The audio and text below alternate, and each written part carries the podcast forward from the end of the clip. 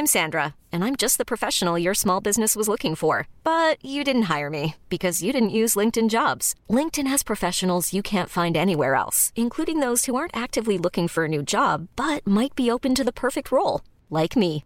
In a given month, over seventy percent of LinkedIn users don't visit other leading job sites. So if you're not looking on LinkedIn, you'll miss out on great candidates like Sandra. Start hiring professionals like a professional. Post your free job on linkedin dot com slash achieve today. onze heures passées de cinquante-huit minutes, merci encore de votre fidélité et bienvenue pour ce nouveau numéro de Midi News sur CNews. On est ensemble pendant deux heures pour faire le point sur l'actu de ce vendredi avec Antoine Léaumont, bonjour, bonjour. Orateur national de la France Insoumise, Jean-Luc Capel également présent, bonjour. bonjour, vous êtes député européen du Rassemblement National, Édouard Doriant-Sipel, bonjour, vous êtes bonjour. porte-parole de Territoire de Progrès de la majorité et Arnaud Benedetti, bonjour, vous êtes bonjour. rédacteur en chef de la revue politique et parlementaire. Emmanuel Macron en Bigorre dans les Hautes-Pyrénées, hein, deuxième déplacement en tant que président après celui de Cergy, hein, vous vous souvenez, ça avait été un petit peu mouvementé, c'était euh, mercredi, visite privée pour honorer notamment la mémoire de sa grand-mère, mais aussi hein, une séquence publique que l'on rencontrera dans quelques minutes, car Emmanuel Macron se rend sur le petit marché de Barbazan-Debat au sud-est de Tarbes, hein, c'est aux portes de la ville, quel accueil pour le président, on dans un instant. Juste après l'info, le journal, c'est avec euh, l'ami Samy Sfaxi. Bonjour Samy. Bonjour mon cher Patrice. À la une de l'actualité, les législatives qui approchent bien sûr, et après plusieurs jours de négociations, eh bien, la France Insoumise et le Parti Socialiste sont sur la voie d'un, d'un possible accord. Vous y reviendrez bien sûr, Patrice, dans votre débat dans un instant. À Nantes, des habitants du quartier du Clos Toreau, fatigués des violences quotidiennes, fusillades, règlements de comptes et trafic de drogue, dans la nuit de mercredi à jeudi, un individu a fait usage d'un fusil mitrailleur. Le détail avec Michael Chailloux. Deux soirs de suite, les coups de feu ont retenti dans le quartier. Un individu est même aperçu avec un fusil mitrailleur s'enfuyant vers la ligne de tramway. T'as pas entendu quatre tirs ? C'est des petits règlements de compte entre quartiers, moi. Et pourtant, il y a des deux. trucs de jalousie ou il y a quelqu'un qui vient d'un autre quartier, qui a fait, qui a fait un, une embrouille, qui avait une embrouille là-bas, et puis qui savent qu'il est ici, et puis ils viennent, tu vois, enfin, je pense que c'est ça. Des tirs ont eu lieu également en plein jour, au pied des immeubles du Clos Toreau, à l'entrée de la ville de Nantes. La police patrouille régulièrement au cours d'opérations de sécurisation de quartier. Les C R S se garent même devant le point de deal, mais rien n'y fait. Il y a quarante-deux ans, je suis là, donc euh, euh, ça s'est dégradé, quoi. Parce que nous, on a, on a eu nos enfants qui ont grandi ici. Bon, euh, on voyait d'autres jeunes, quand ils faisaient une bêtise, on leur disait « Mais non, non, non, c'est, euh, ça ne se fait pas ». Ils nous écoutaient, il y avait un respect. Maintenant, c'est fini. Il n'y a plus de respect. Ils ne nous écoutent plus, ils nous envoient promener. Voilà, ils nous envoient promener, ils sont, ils s'en foutent complètement. Des rivalités entre bandes de quartiers sur fond de trafic de drogue seraient à l'origine des tirs nocturnes. Des coups de feu qui ont fait deux blessés.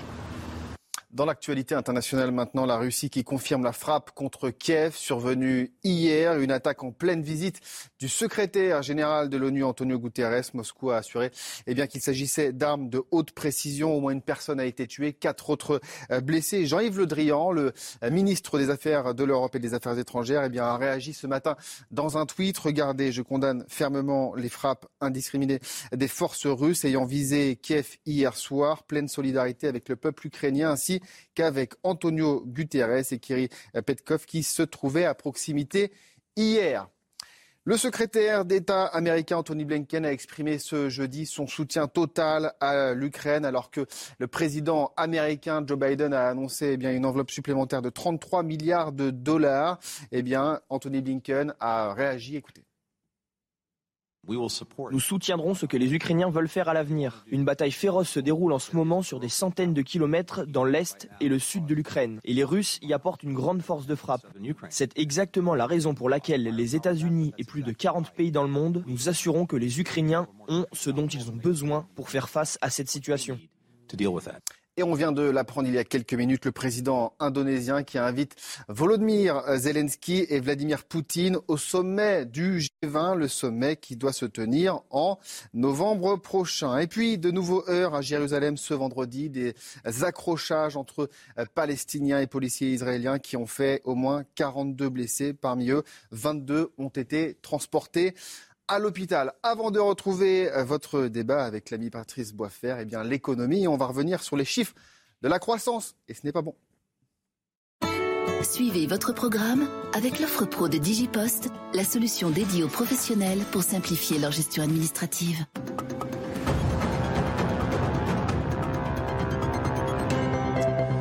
Effectivement, croissance et inflation, eh bien, les chiffres de l'économie ne sont pas bons en cette fin de semaine. D'abord, au premier trimestre en France, eh bien, la croissance a été nulle, zéro pour cent.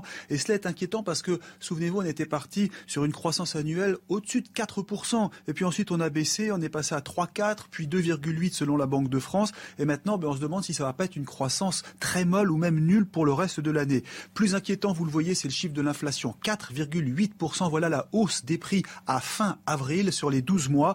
Et si on regarde même la zone euro, c'est encore pire puisque les prix ont augmenté de sept virgule cinq pour cent. Et ce qui pose problème, c'est aussi que tout cela s'accompagne d'une chute de la consommation en France. Les prix deviennent très élevés et donc les achats de grande consommation euh, diminuent, moins un virgule trois pour cent. Et c'est cela qui risque de plomber la croissance. Alors je terminerai par un point. Les analystes économiques euh, disent tout simplement que le moteur est pour l'instant à l'arrêt. Les consommateurs sont inquiets et le problème, c'est que tout cela risque de durer.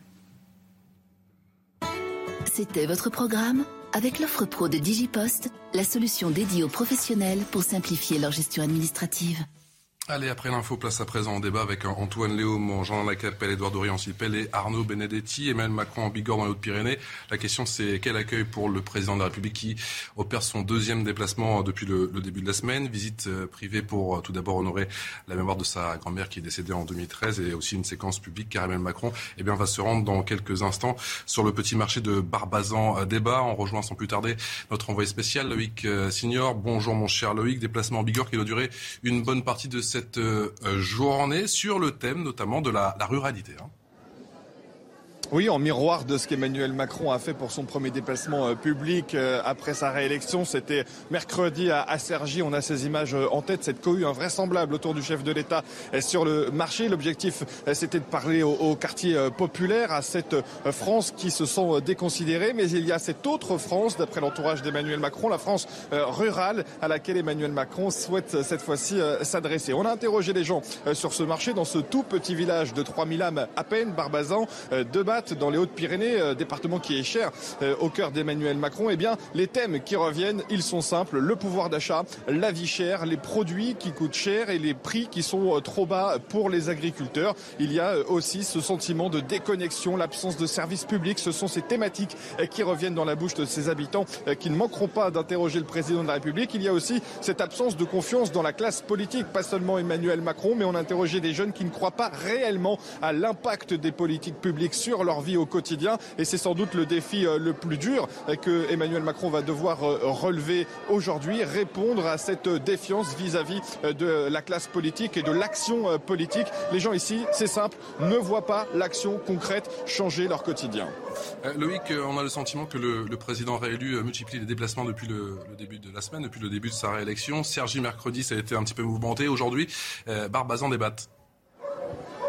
Oui, ça donne peut-être aussi quelques indices sur la manière dont Emmanuel Macron veut changer, la manière dont il va présider, c'est-à-dire qu'il va sur le terrain, au contact, il descend de l'Olympe, pas question de se rejupitériser comme il avait pu le faire au début de son premier quinquennat. Tout dépendra aussi de l'identité de son Premier ministre, de, dont il a donné quelques indices sur le profil attaché à la question environnementale, sociale et, et productive. Mais effectivement, on attend de trouver le mouton à, à mille pattes, comme on le confie avec un sourire dans la majorité, le successeur de Jean Castex. C'est Emmanuel Macron qui va sur le terrain à la rencontre des Français, de ces Frances parfois oubliées, déconsidérées, celle des quartiers populaires, la France plus rurale ici à Barbazan. Emmanuel Macron apportera aussi une touche personnelle à ce déplacement en allant fleurir la tombe de sa grand-mère Manette, personnage clé de son histoire. Emmanuel Macron attendu ici dans quelques minutes sur le marché. Vous le voyez, hein, c'est à peu près la même configuration que mercredi à Cergy. Emmanuel Macron va déambuler à travers ces différents stands, ces différentes allées. Le chef de l'État devrait recevoir un Un accueil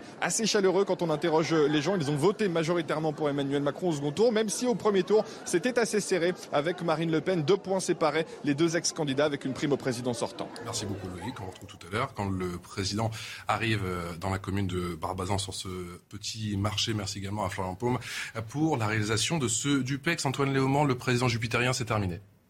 Euh, disons jusqu'à la fin des élections législatives. peut-être. Euh, j'ai l'impression qu'il y a beaucoup de...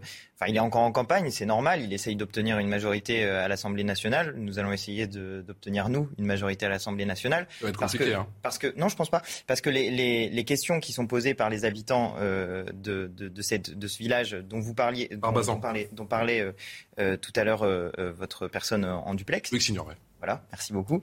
Euh, c'était la question des pouvoirs d'achat. Et sur cette question-là, M. Macron n'a absolument rien fait. Ni l'augmentation du SMIC, il est contre. Ni le blocage des prix, il est contre. Donc vraiment pour les questions qui sont... Euh, L'inflation très... encore en hausse, hein, quatre virgule huit pour cent, ouais, on l'a vu ce matin, et, et on jamais vu bien, depuis trente-sept ans. Vous voyez, les chiffres de la croissance nous donnent raison. Parce que les chiffres de la croissance sont en stagnation. À cause de quoi ? À cause de la baisse de la consommation populaire. Donc si on veut euh, relancer la, la consommation populaire, bah, le meilleur moyen c'est d'augmenter les salaires, augmentation du SMIC, euh, augmentation du minimum vieillesse et euh, euh, augmentation de la retraite. Édouard Doriant-Sipel, il y a ce sentiment que le, le président de la République veut multiplier les déplacements, multiplier les messages. Avant ce week-end, on se rappelle, dimanche, le premier mai, un week-end qui s'annonce forcément très social, peut-être le troisième tour. Vous savez, je crois qu'on a là le Emmanuel Macron que l'on connaît et que l'on aime. Celui qui est toujours au contact des Françaises et des Français. On n'a pas trop vu pendant la présidentielle. Je ne pense pas. Je pense qu'on l'a vu. Et d'ailleurs, les résultats sont là. Plus quatre points en deux mille vingt-deux par rapport à deux mille dix-sept. vingt-huit au lieu de vingt-quatre. Et plus un virgule six million de voix de Français cette fois-ci par rapport à deux mille dix-sept. Et un score plus que large, net. Près de soixante pour cent des Français qui ont quand même choisi de le prendre pour président de la République et de barrer la route à l'extrême droite nationaliste française. Donc je crois qu'on a là le Emmanuel Macron que l'on connaît, l'homme qui aime être au contact des Français, qui pourrait euh, l'être tous les jours euh, si la fonction présidentielle et les responsabilités de président de la République ne le conduisaient pas à, à assumer ses, ses fonctions. Il est à la fois comme président réélu, euh, la clé de voûte du système, comme disait euh, le général de Gaulle, du système politique. Il euh, est chef de l'État, chef des armées. Et euh, tous ceux qui parlent de, de, de, de jupitérien n'y comprennent pas grand-chose. J'entends, et, et, et, et je les appelle à vérifier. Le premier mai, c'est dimanche, et vous savez déjà que les syndicats ont appelé à une mobilisation massive, et vous avez compris qu'il n'y aura clairement aujourd'hui pas d'état de grâce. Mobilisation massive de quoi et de qui ? Ah, des syndicats, je parle. Ah bah, euh, qui appellent à une mobilisation massive. Nous voulons bien qu'ils se mobilisent pour le dialogue auquel le président de la République les a tous invités, toutes les forces vives, en particulier sur les questions des retraites et pour toutes les questions sociales. Vous, vous savez, Emmanuel Macron... Il n'a pas, malgré lui, euh, ressoudé effectivement ce, ah, bah, ce corps syndical. Que, vous savez, il a une qualité ou un défaut, c'est comme vous voulez pour un homme politique, c'est qu'il dit ce qu'il fait. Et il fait ce qu'il dit. Est-ce qu'il écoute ? Donc quand... Euh, ah bah, non seulement il écoute, et il a dit aux Français, je vous ai compris. J'ai compris le message du premier tour. J'entends euh, la demande sociale de considération. J'entends bien sûr la question du pouvoir d'achat. Et je n'avais pas besoin de vous entendre. Je le voyais déjà. J'ai pris les mesures nécessaires puisque le minimum vieillesse a été revalorisé avant les élections. Bon hein. La prime activité, euh, euh, bah, c'est un métier. Et surtout quand on y croit. Vous le faites bien. Ah bah, oui. Merci. Bah, je, je le transmettrai, vous le transmettrez à qui de droit ? Mais, euh, je, J'ai la ligne directe. Hein, bien sûr. Bah, bah, bien tant sûr. mieux, tant mieux, tant mieux, tant mieux. Euh, euh, c'est ça, vous voyez, euh, rapport direct avec les Français, vous avez le rapport direct avec le président, tant mieux. Non, non, mais au-delà des, des, des, des boutades, ce qui compte vraiment, c'est qu'on sait ce qu'il a fait. Regardez ce qu'il a fait. Il a augmenté le pouvoir d'achat des Français. Ah ouais. Il a augmenté la prime activité. Mais ça, c'est pas la, vrai. La retraite des, des, des agriculteurs a été portée à mille euros. S'il y a eu un président qui a été ultra interventionniste, au point qu'on peut le comparer quand même à Roosevelt pendant la crise. C'est pas le message qu'il reçoit sur le terrain quand il est interpellé par les, par les, par les Français. Le résultat du terrain, c'est qu'il est arrivé en tête du premier tour et qu'il est président de la République réélu. Pardon, c'est juste historique. Il n'y a que le général de Gaulle qui a réussi à se succéder à lui-même avec une majorité sortante. Mitterrand et Chirac avant, c'est avec une cohabitation. cinquante-huit pour cent pour Macron, effectivement. Giscard, il avait été élu avec cinquante virgule huit pour cent. Personne n'avait dit qu'il était illégitime ou qu'il était... Jean-Lalain Capelle. Il y a une autre réalité, c'est qu'il y a quarante-deux pour cent de gens qui ont donné leur voix... Tour sur le nom de Marine Le Pen. Elle a, elle a recueilli, elle, elle a, laissez-moi terminer, si vous commencez à me couper au bout de trois mots, euh, elle a recueilli treize virgule trois millions euh, de voix d'électeurs français qui ont dit non à Emmanuel Macron. C'est ça la réalité des choses aussi. Des gens qui ne veulent plus d'un président qui était celui du euh, saccage social, qui était celui de la saignée fiscale, qui était celui du recul du pouvoir d'achat, qui était celui qui, euh, qui dit la réforme à la retraite à soixante-cinq ans, je la mettrai en place euh, si euh, je suis euh, réélu. Ces gens-là, euh, on dit stop à Emmanuel Macron. Alors moi, je veux bien qu'il soit en campagne, Emmanuel Macron, qu'il fasse ses opérations de communication, comme il a l'habitude de le faire. Il découvre un peu la réalité. Je rappelle quand même que Marine Le Pen est arrivée en tête dans vingt mille communes en France. Elle est arrivée aussi en tête dans l'Outre-mer. Il devrait aller aussi en Outre-mer. soixante-dix pour cent en, tête dans en Guadeloupe, hein. soixante pour cent deuxième, tour, aux Antilles, bien sûr. Au deuxième tour. Bien, au premier tour, c'était Jean-Luc Mélenchon écoutez, qui était élu président. Je suis en train de parler du vote contre Emmanuel Macron. Très Donc... Enfin bon. Je, je rappellerai que je, je rappellerai quand même. Je rappelle quand même. Je rappellerai quand même que Marine Le Pen est arrivée au second tour. Dans, non, mais je comprends. Mais dans les autres. Non, mais attendez. Je vous dis, je vous dis, je vous rappelle juste un fait. Dans les Outre-mer, au premier tour, c'est Jean-Luc Mélenchon qui est président de la République. Et au second tour, c'était Marine Le Pen. Oui, oui. Ah, et, et au second tour, et elle a gagné le second tour. C'est Emmanuel Macron. Ça c'est clair. On peut résumer en disant ce que je voudrais dire. Ce que je voudrais dire. Laissez-le parler, s'il vous plaît. Si, si, non mais c'est, c'est bien le débat, mais si euh, franchement on se coupe la parole en permanence, allez-y. C'est insupportable pour les téléspectateurs. Raison, donc maintenant on sait bien qu'il découvre la réalité, mais maintenant qu'il a réglé les problèmes de service public en effet, qu'il a réglé les problèmes de pouvoir d'achat, qu'il a réglé euh, les... et surtout, surtout qu'il écoute les Français, parce qu'il l'a dit dans sa déclaration, je vais écouter les Français, et ces quarante-deux pour cent ne sont pas pour moi anodins, euh, j'en tirerai euh, aussi des, des conclusions. Mais écoutez, moi j'attends maintenant qu'ils prennent des décisions, les surtout pour régler les problèmes des Français. Les élections législatives dans toutes les têtes le mois de juin, c'est déjà demain, augmentation du SMIC à mille quatre cents euros par mois, retraite à soixante ans, planification écologique, sixième République. On dirait notre programme, non ? Mais aussi non-respect de certaines règles européennes. La direction du Parti Socialiste souscrit, hein, on l'a appris hier avec euh, ce document, en proposition du programme de la France Insoumise en vue d'un accord aux législatives. Mais l'heure n'est pas encore à un accord électoral. Écoutez, le sentiment d'Alexis Corbière, c'était chez nos confrères d'Europe un. Le Parti Socialiste a répondu au point qui, pour nous, était important pour engager une discussion politique. Mmh. Nous, on veut pas les des choses... Programme, on les parle... points de programme. On, ouais. parle, on parle programme, là. On parle pro, on parle idée. On parle projet pour le pays. On parle comment on change la vie, ouais. concrètement, pour les gens qui nous parlent. On parlera la, circonscription la, la après. La cuisine, la tambouille. Ouais. Je dirais, faut, faut, c'est ça qui sature tout le monde. Évidemment, tout ça aura des conséquences parce qu'il s'agit, à partir de créer une dynamique politique dans laquelle chacune des forces est respectée, ouais. se retrouve. Et nous prenons l'engagement, évidemment, nous l'avons dit, que chaque force aura un groupe parlementaire. Arnaud Benedetti, est-ce que ce, ce probable accord, en tout cas c'est en bonne voie, c'est, c'est bien parti, ça marque la fin définitive du Parti Socialiste ? Le Parti Socialiste n'a pas le choix que de trouver un accord avec la France Insoumise parce qu'il y va de la survie de son groupe parlementaire. Les financiers ? Clairement. Olivier non, Faure c'est, pense c'est, comme un... C'est financier et c'est politique. Les deux, les deux vont ensemble d'une certaine manière. Mais c'est aussi politique parce que quand on regarde le score du leader de la France Insoumise, Jean-Luc Mélenchon, dans un certain nombre de circonscriptions euh, qui ont envoyé en deux mille dix-sept des députés euh, P S, il est clair que la survie de ces députés P S passe, entre autres, par euh, un accord euh, avec euh, la France Insoumise. Donc euh, ça acte surtout, j'allais dire, un, renf- un, un, un renversement, cette fois-ci, qui est véritablement, j'allais dire, objectivé dans les urnes, euh, du rapport de force euh, au sein de la gauche. En tout cas du rapport de force sur cette scène politique nationale. Sur le plan territorial, c'est autre chose. Mais sur le plan national, clairement, Jean-Luc Mélenchon a euh, imposé son leadership et euh, la, la, la, la, j'allais dire, la, la condition de, de, de, de, d'existence euh, des députés socialistes passe par cet accord, clairement. Alors après, on voit bien qu'il y a quand même des, des, des j'allais dire, des... des nuances sémantiques quand on entend un certain nombre de responsables socialistes, parce que bon, Jean-Luc Mélenchon fait clairement campagne sur le fait qu'il est, disons, le leader à gauche naturel pour devenir le Premier ministre d'Emmanuel Macron si la gauche l'emportait aux prochaines élections législatives. Ce n'est pas tout à fait le discours que utilisent et qu'emploient bien évidemment les responsables socialistes pour l'instant. Les responsables socialistes disent qu'ils veulent favoriser la victoire de la gauche sans prendre du tout, pour l'instant, j'allais dire de paris sur le nom d'un futur Premier ministre. douze heures passées de quinze minutes dans Midi News sur CNews, c'est l'heure du rappel des titres avec Audrey Berthaud.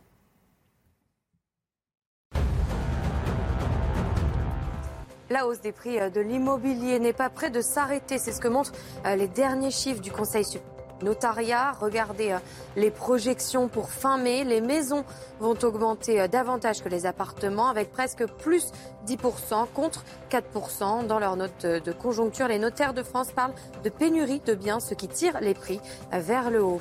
Et puis des tirs de mortier dans le quartier de la Goutte d'Or à Paris. Les habitants n'en peuvent plus. Cette situation est récurrente et inquiète les riverains. Trois jeunes ont été interpellés et placés garde à vue ce vendredi. Enfin du football, l'Olympique de Marseille secoué par le Feyenoord à Rotterdam. Les Marseillais payent leurs erreurs défensives. Ils s'inclinent trois buts à deux en demi-finale allée de la Ligue Europa Conférence. Audrey Berthaud, je vous le disais, la direction du Parti Socialiste souscrit aux propositions du programme de la France Insoumise. Et cela en, va, en vue des élections législatives les douze et dix-neuf juin prochains. Écoutez le sentiment de Julien Drey qui était l'invité de Laurence Ferrari ce matin.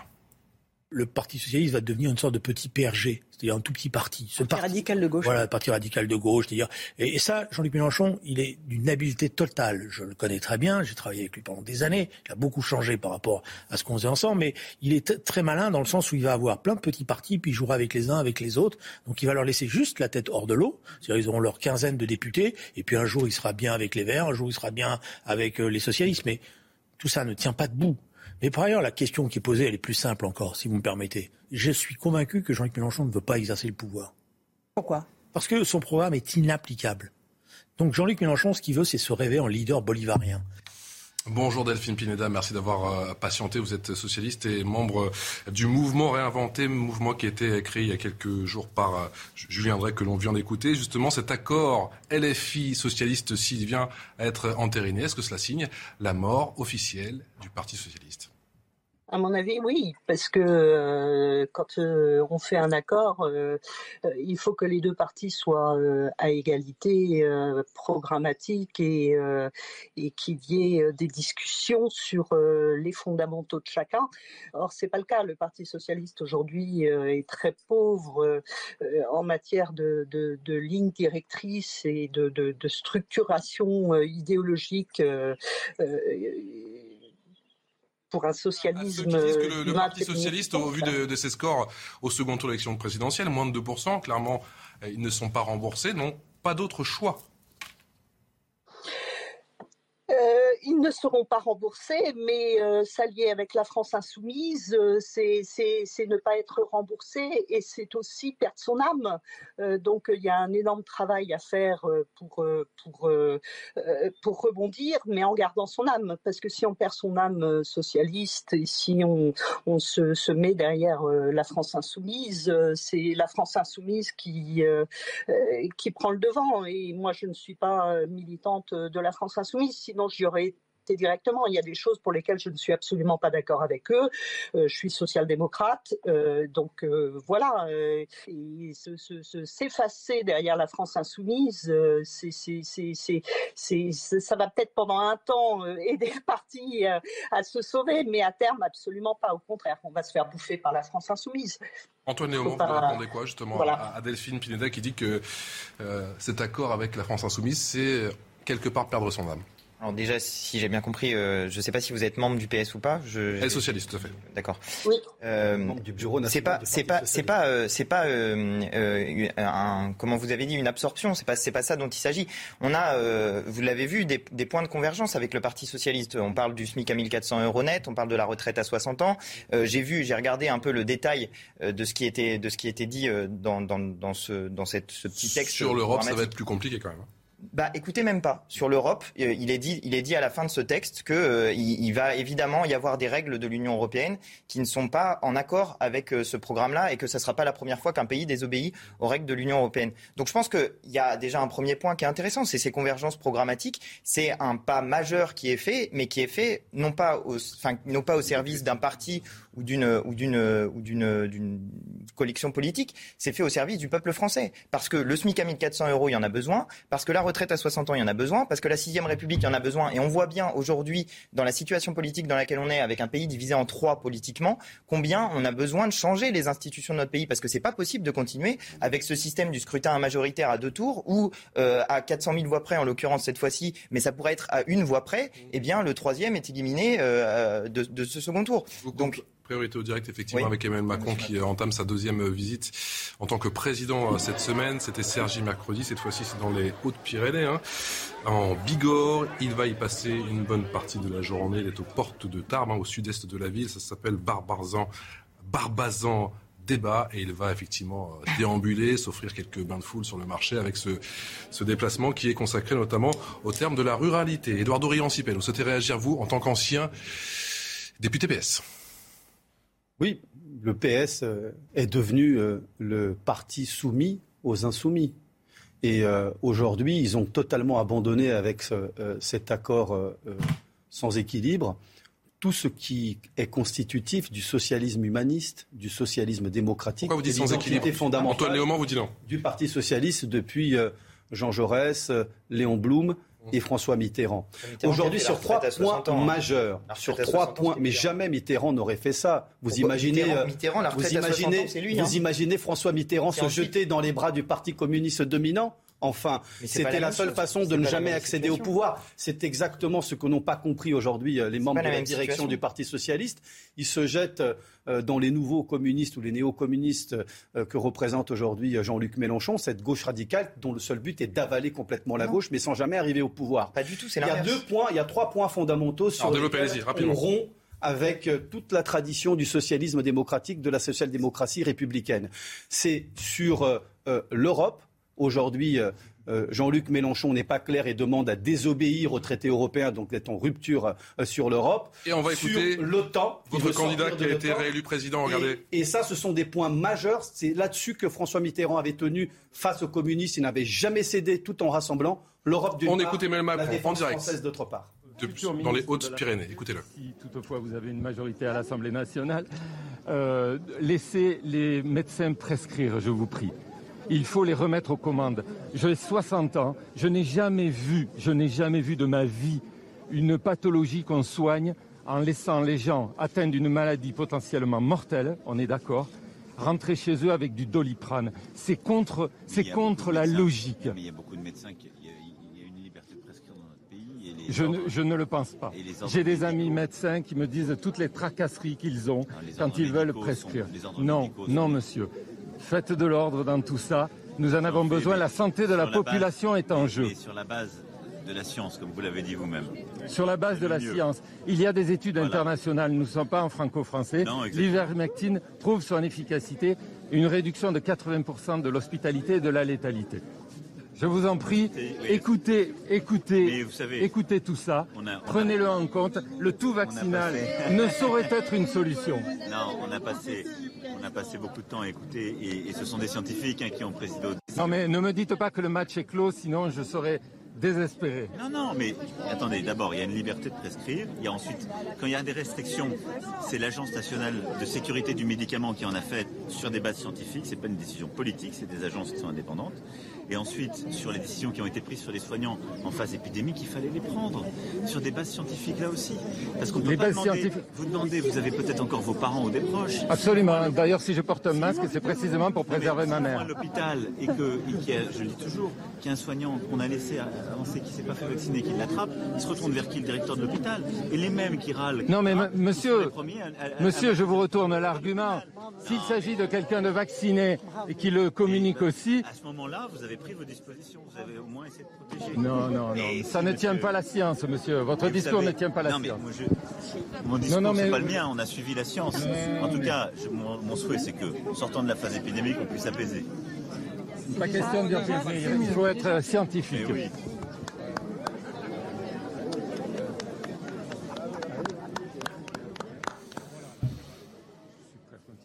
Voilà pour cette première séquence à Barbazan, effectivement dans les Hautes-Pyrénées, euh, du président qui part encore une fois, euh, et sans surprise, au, au contact des Français, chose qu'il a peut-être euh, trop peu fait, en tout cas c'est mon sentiment, en tout cas pendant le premier tour de l'élection présidentielle. Arnaud Benedetti.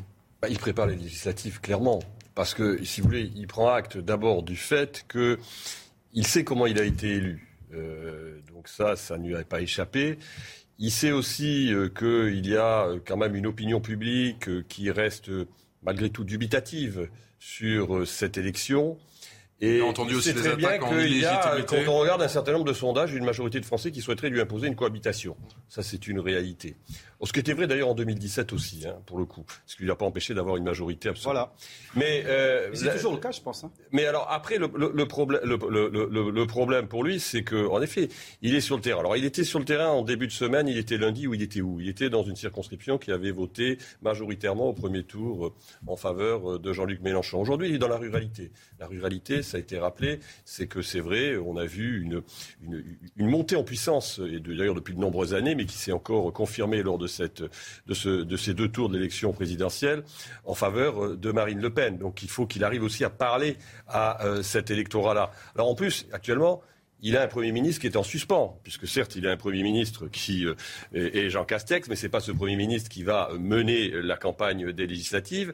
Donc, il occupe le terrain. Il occupe le terrain et euh, il essaye de parler, euh, finalement, à ces électorats qui sont des électorats qui sont en attente d'une réponse sociale à la question sociale. Parce qu'il était dans les quartiers populaires. Il y a une forme de question sociale qui s'y pose. Il est dans la ruralité, il y a une autre forme de question sociale qui s'y pose, qui a été notamment la question sociale qui a émergé au moment, au moment du mouvement des, des Gilets jaunes. Donc euh, voilà, c'est un président en campagne qui retarde un peu le temps, finalement, du début de la campagne, parce que, à mon sens, le début de la campagne, il sera véritablement effectif le moment où le Premier ministre sera nommé. Donc euh, là aussi, il, j'allais dire, il réutilise peut-être la recette qu'il avait utilisée durant la présidentielle, retarder le plus le, le, le, le, le temps de le, le temps. On a demandé à Jean Castex de rester encore un petit peu ouais. euh, effectivement aux commandes. Occuper le terrain, Jean-Alain Capel, c'est la meilleure des réponses euh, justement à Marine Le Pen et à Jean-Luc Mélenchon qui ont eu des mots très forts, voire même très durs au soir du, du second tour. Oui, mais la séquence électorale n'est pas terminée. Il y a un troisième tour. Le troisième tour, vous l'avez dit, ce sont le, les douze et le dix-neuf juin. Mmh. Il y a l'élection législative mmh. où euh, Euh, les Français peuvent choisir une majorité parlementaire qu'ils défendra. Ils peuvent inverser euh, encore les choses, ou ils peuvent surtout éviter que Macron ait euh, les pleins pouvoirs. Donc ils peuvent organiser un contre-pouvoir à l'Assemblée nationale. Moi je souviens un petit peu dans l'alliance qu'il y a entre euh, les socialistes, euh, la France insoumise, ils ont appelé à voter Macron. Non. Donc ils sont dans le système, ils sont discrédités, ils ont appelé à voter Macron. Ils ont dit pas ils seront... une voix. Oui, bah, bah, oui, bah, écoutez, je peux vous dire pourquoi si vous voulez. Non, non, mais je, je, vais, je vais aller au bout de mon propos. Ils sont totalement discrédités, ils sont dans le système. Et ils portent la responsabilité de la retraite à soixante-cinq ans. Ils portent la responsabilité du R S A. Vous voulez la faire de soixante-deux à soixante-sept ans. C'est là le problème, et l'hypocrisie, bien évidemment, de cette gauche-là. J'aimerais aussi savoir... Euh, quelle est la position euh, commune qu'ils ont sur le communautarisme, sur la régularisation des clandestins, euh, sur euh, la complaisance avec les, euh, une partie de l'islam radical. Ça, c'est des questions. Et sur, quelquefois, la haine anti-flic aussi, d'ailleurs, qu'on pourra rajouter euh, dans tout cela. Mais oui, on va, on va y aller. Parce que là, c'est, c'est finalement ouais, le vrai portrait de la France insoumise. Édouard Doriant-Sipel. Enfin, je, je, je termine. Le douze et deux juin, nous nous disons français, mais allez-y. Faites-nous élire un maximum de députés et on vous défendra à l'Assemblée nationale. Vous n'êtes pas plus en difficulté au Rassemblement national que la France insoumise. Vous, je ne le crois pas. Vous voyez la pas. différence. Je ne le crois pas. On est arrivé au second tour euh, avec quarante-deux pour cent et vous avez perdu, monsieur. Et je pense, et je pense, et je pense que très, très sincèrement, non, nous aurons un groupe très important qui se permettra de défendre les Français. C'est la responsabilité que nous avons. Ça fait deux fois. Ça fait deux fois que Marine Le Pen arrive au second tour. Ça fait deux fois que Marine Le Pen perd. Nous avons la démonstration. Vous vous perdez avant. Nous avons la démonstration. Vous perdez le premier tour, vous. Alors excusez-moi. Nous avons la démonstration que dans le cadre de la cinquième République, votre parti est incapable de l'emporter face aux forces libérales. Vous, Excusez-moi, vous, vous, vous perdez à chaque fois au premier tour, alors pas de leçon. Ben on verra aux élections législatives. La, la, la, la France insoumise, avançons, la France insoumise, en fait, c'est la France soumise, on l'a bien compris. Emmanuel Macron. On l'a bien compris, mais Allez-y. clairement, dans ce que, dans ce que vous dites, euh, vous, n- vous ne portez pas l'objectif de gouverner le pays. Vous dites, faisons élire un maximum de députés. Ça, c'est pas un programme de gouvernement. Un programme de gouvernement, il faut proposer à un Premier ministre un programme et faire en sorte d'avoir de quoi gouverner le pays. Nous, notre objectif, il est encore de mettre en place c'est la retraite à soixante ans. Et puisque vous avez parlé de la retraite, monsieur, je rappelle que dans votre programme à vous, la retraite, elle est de soixante-deux à soixante-sept ans. Donc c'est pas beaucoup non, mieux, c'est pas beaucoup mieux qu'Emmanuel Macron. De soixante maintenant, à soixante-deux ans, monsieur. Maintenant, je vais dire pourquoi nous. De soixante à soixante-deux maintenant, ans. Maintenant, je vais dire pourquoi nous avons dit pas une voix pour Marine Le Pen. Parce qu'il existera toujours entre vous et nous une différence fondamentale. C'est que nous, nous ne sommes pas prêts à diviser le peuple français sur la base de la religion ou de la couleur de peau. C'est ce que vous essayez de faire sans arrêt, et nous, nous ne sommes pas d'accord avec ça. Faut, Donc, il était normal, il était normal d'appeler à voter contre vous. Maintenant, nous avons réussi à vous faire battre. Nous, a, nous espérons empêcher Emmanuel Macron de gouverner en ayant une majorité à l'Assemblée nationale. Et peut-être être le premier parti d'opposition et de, d'avoir la main, non. j'imagine, sur... majoritaire. Sur la commission euh, bonnet blanc, du, blanc, du blanc. budget. Édouard Doriant-Sipel. C'est vrai que c'est la c'est deuxième bon. fois que Marine Le Pen échoue et perd l'élection présidentielle au second tour. Et c'est vrai aussi que c'est la deuxième fois que Jean-Luc Mélenchon échoue et est éliminé dès le premier tour. Première. Ça, c'est une réalité politique. C'est une réalité politique et je pense que Jean-Luc Mélenchon ne veut pas gouverner, il ne crée pas les conditions pour le faire. Il est trop dogmatique, il ne veut pas rassembler, il veut, il veut soumettre de manière très claire dans une sorte, vous savez, de, de, de tentative de, d'imposer une monarchie absolue et radicale à toute la gauche française. Le sentiment qu'on a aujourd'hui avec, euh, avec tout ça, c'est qu'il y a une grande rupture presque morale de la part du Parti socialiste parce que ce qui est le plus dérangeant dans cette affaire, et que les socialistes euh, n'ont pas médité là-dessus, en tout cas la direction socialiste. C'est que le point le plus dur aujourd'hui, le plus frappant le plus dur à accepter, c'est que les socialistes s'allient avec une force politique qui aujourd'hui nous explique qu'ils arrêteraient de donner des armes et de livrer des armes à ah ouais. l'Ukraine. Ça, c'est une faute ah, politique mais... majeure. Ils ne sont pas clairs là-dessus. Vous avez vu le tweet de Carole Delga ? Ils ne sont pas clairs sur l'OTAN. Comment le Parti socialiste peut abandonner tout ce qui fait son voilà identité politique ? Voilà ce que dit Carole Delga. À... Où est passé Léon Blum ? La présidente socialiste du Conseil régional d'Occitanie, la morale en politique interdit que stratégie et conviction divergent, fût-ce pour des motifs d'opportunité transitoire. C'est ce que j'appelle la vérité. Et justement, elle fait allusion clairement à Léon Blum. On en non, parle juste, dans un instant, juste après. Je... Carole Delga a mille fois oui, raison. Et, Eduardo, et Léon, Léon Blum n'avait pas livré des armes aux, aux, brigades, internationales, aux brigades internationales durant la guerre d'Espagne. Hein. On est d'accord, et c'était une erreur, et ils l'ont payé cher. C'est pas ça qui s'est passé. Mais en tout cas, mais il a gardé la vieille maison d'abord en mille neuf cent un. En mille neuf cent vingt, Léon Blum garde la vieille maison. Il ne permet pas aux socialistes d'aller vers le parti ça. communiste qui se fondait à ce moment-là. Et aujourd'hui, et la direction socialiste fait l'inverse de Léon Blum et de Mitterrand. C'est une erreur stratégique. Et on en parle dans un instant, juste P S après le et de la rappel, la Minute Info avec Audrey Berthaud. Audrey. À Mariupol, une opération d'évacuation de civils retranchés dans l'usine d'Azovstal est envisagée aujourd'hui. C'est ce qu'a annoncé ce matin la présidence ukrainienne. Environ un millier de civils est bloqué à l'intérieur, selon Kiev. Et puis plus de trois mille migrants sont morts l'an dernier en mer, alors qu'ils tentaient de rejoindre l'Europe, soit le double du bilan enregistré en deux mille vingt. C'est ce qu'a indiqué l'ONU aujourd'hui. Enfin, à Pékin, la campagne de dépistage massif se poursuit. Le but est d'éviter un confinement strict similaire à celui de Shanghai. Les autorités ont également annoncé la fermeture de certains lieux publics dans la capitale chinoise.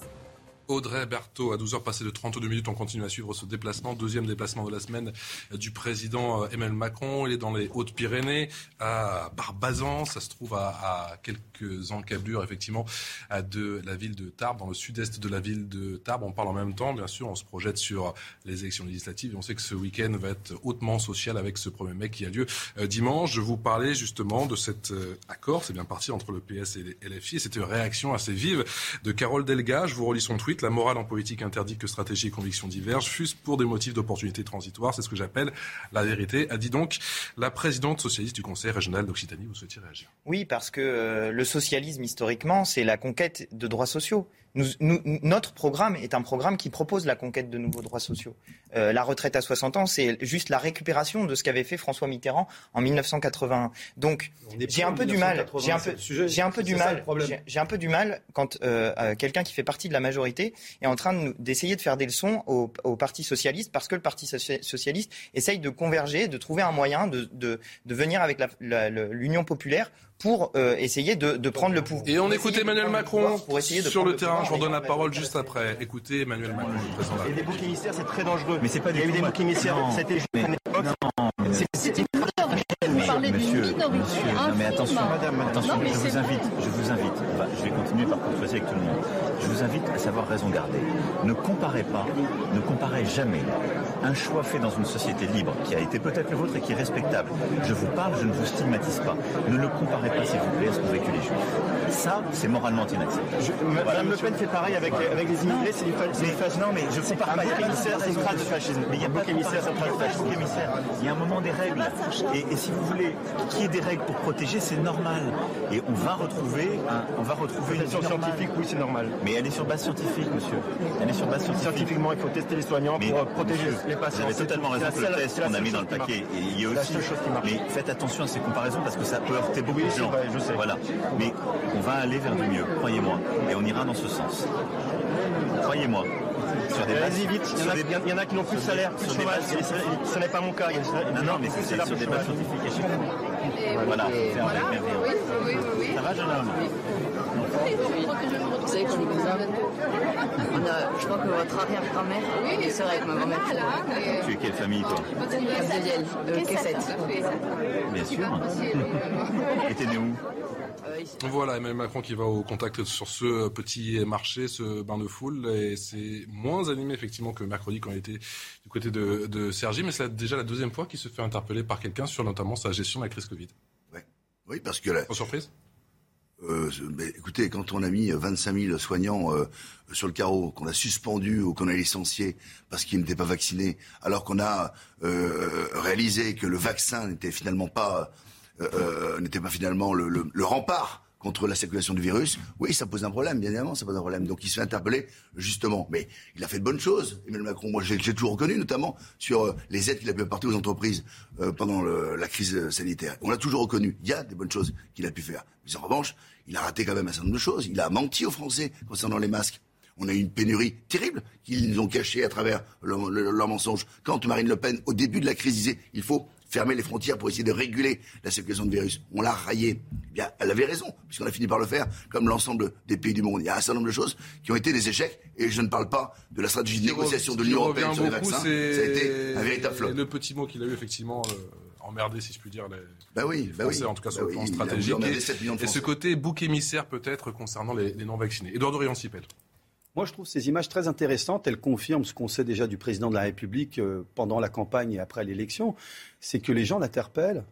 Et ça, c'est très positif. Le pire en politique, c'est que l'indifférence. C'est quand on ne vous demande plus rien. Parce que là, il n'y a plus d'espoir, on n'attend plus rien. Même ceux qui... Et certains vont vous apparaître... dire, je crois, sur ce plateau, qu'il est sur le terrain parce qu'il y a quand même des enjeux. Ah oui, à commencer par les législatives dans, dans, dans un mois et qu'après, on ne le reverra plus. Excusez-moi. Il va rester dans sa tour d'ivoire. Je vous en prie. Excusez-moi. Bienvenue en France. Le pays politique que nous connaissons... où on est au contact, et c'est une tradition française comme ça, qui se répète tous les cinq ans à chaque élection présidentielle, à chaque élection locale, à chaque élection législative. Voilà, on est un peuple politique, un peuple qui aime aller au contact. Voilà, on est cette synthèse gallo-capétienne qui fait la France euh, ce qu'elle est et la beauté de ce qu'elle est. Moi, je trouve intéressant, ça veut dire que quand il y a une demande comme ça, même de quelqu'un qui apparaît opposé, c'est qu'il y a une attente. C'est qu'on espère et qu'on attend que le président réponde aux aspirations, même qu'on n'a pas voté pour lui au premier tour. Ans, hein. Et qu'est-ce que je lis derrière non, le mais, message non, attendez, du premier tour ? Permettez-moi de terminer. Le vote oui, Mélenchon, euh, d'une part, et le vote Marine Le Pen, chose, d'autre part, dégagent deux choses importantes auxquelles le président de la République doit répondre et auxquelles il est en train de répondre, à laquelle il est en train de répondre. C'est un message social. Parce que Marine Le Pen, c'est plus l'immigration, la première un motivation du vote. Avec quelle c'est mesure, le pouvoir d'achat. Concrètement, eh bien, avec quelle quand mesure il décide... Ça va pas être avec les retraites, en tout cas. Mais quand il décide... Avec ah, vous rigolez. Il, ah non, il a dit qu'il était ouvert au dialogue. Moi, je suis heureux de voir enfin, qu'il y a un président de la République qui est capable de corriger, d'ajuster, d'écouter mmh. et de dialoguer. Vous préférez un président mais... dogmatique mmh. Vous préférez un, un, un leader... Il va rembourser la dette ou pas? Est-ce qu'il va rembourser la dette ou pas? Édouard Doriant-Sipel, est-ce qu'il va, pendant les cinq prochaines années, rembourser la dette ou pas? Mais six cents milliards. Je pense que la dette, elle sera remboursée pas simplement par nous, mais si par vous remboursez les la dette, Européens en général, et sur le terrain interne. On parle de soixante-quinze milliards d'euros d'économie. Pardon, mesdames, pardon, pardon messieurs, on a changé de monde. On a changé de monde avec la pandémie. Je termine. Changé de monde. On n'est plus dans le même monde. Il y a eu la pandémie qui est passée par là, et il y a la guerre aujourd'hui au cœur de l'Europe. Mais il reste les chiffres. Tout ça est un changement double de paradigme. Il suppose qu'on intervienne plus. C'est une révolution européenne et de mentalité européenne qui est en train de se produire. Et Emmanuel Macron est en première ligne de cette révolution européenne où l'intervention politique devient majeure. La Banque centrale européenne fera la politique monétaire nécessaire pour accompagner les pays, protéger nos peuples, protéger l'Europe. C'est évidemment la stratégie d'autonomie stratégique. Si vous voulez, parler, si vous voulez passer de trois virgule six pour cent de taux d'endettement effectivement du P I B à vingt pour cent, on parle de soixante-quinze milliards d'euros de, de coupe. Arnaud Benedetti, je donne la parole juste après. Juste on va parler de la dette du côté de Mélenchon. Il y a quelque chose de très important, il faut attendre pour savoir quelles sont les orientations d'Emmanuel Macron dans les semaines et dans les mois qui viennent. C'est la nomination de son Premier ministre.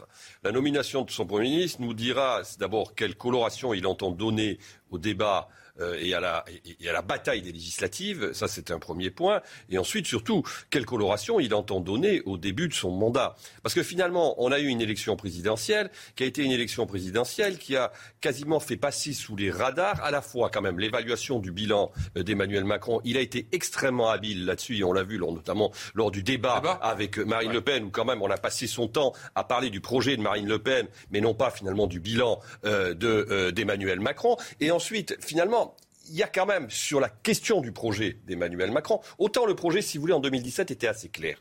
Le projet d'Emmanuel Macron en deux mille dix-sept, c'était un projet qui était un projet clairement réformiste, qui euh, avait pour objectif d'adapter la France à un certain nombre de standards euh, internationaux et européens. Et de ce point de vue-là, il était, disons, de manière, il était très audible et très lisible. Là, on a un Emmanuel Macron qui fait un peu plus avec les circonstances, c'est-à-dire qu'avec les rapports de force politiques. Et euh, finalement, on ne sait pas aujourd'hui véritablement quelle est la nature de son projet. D'où véritablement, je pense, euh, l'importance de la nomination du Premier ministre, qui sera quand même une indication, euh, à mon avis, essentielle pour comprendre dans quel quelle direction il souhaite aller. Antoine Léaumont, vous avez ouais. une idée de la direction ? Non, moi je veux revenir sur plusieurs choses qui ont été dites tout à l'heure. Parce qu'on dirait qu'Emmanuel Macron n'a jamais gouverné ce pays. Enfin, c'est incroyable. Et on nous parle de quelqu'un qui va au contact des Français. Euh, qui... Attendez, laissez-moi finir. Je vous ai laissé finir patiemment. En fait, comme s'il n'y avait pas d'élection, je sais bien, bien que pour vous, c'est si. illégitime. Bien sûr que mais si. ça, c'est la tradition de l'extrême gauche. Vous ne voulez pas laisser finir une phrase ? Moi, allez-y, Antoine Léaumont, s'il vous plaît, on vous écoute. Vous ne voulez pas de débat, je sais bien que. Si, si, je veux bien, mais acceptez-le dans votre sens aussi.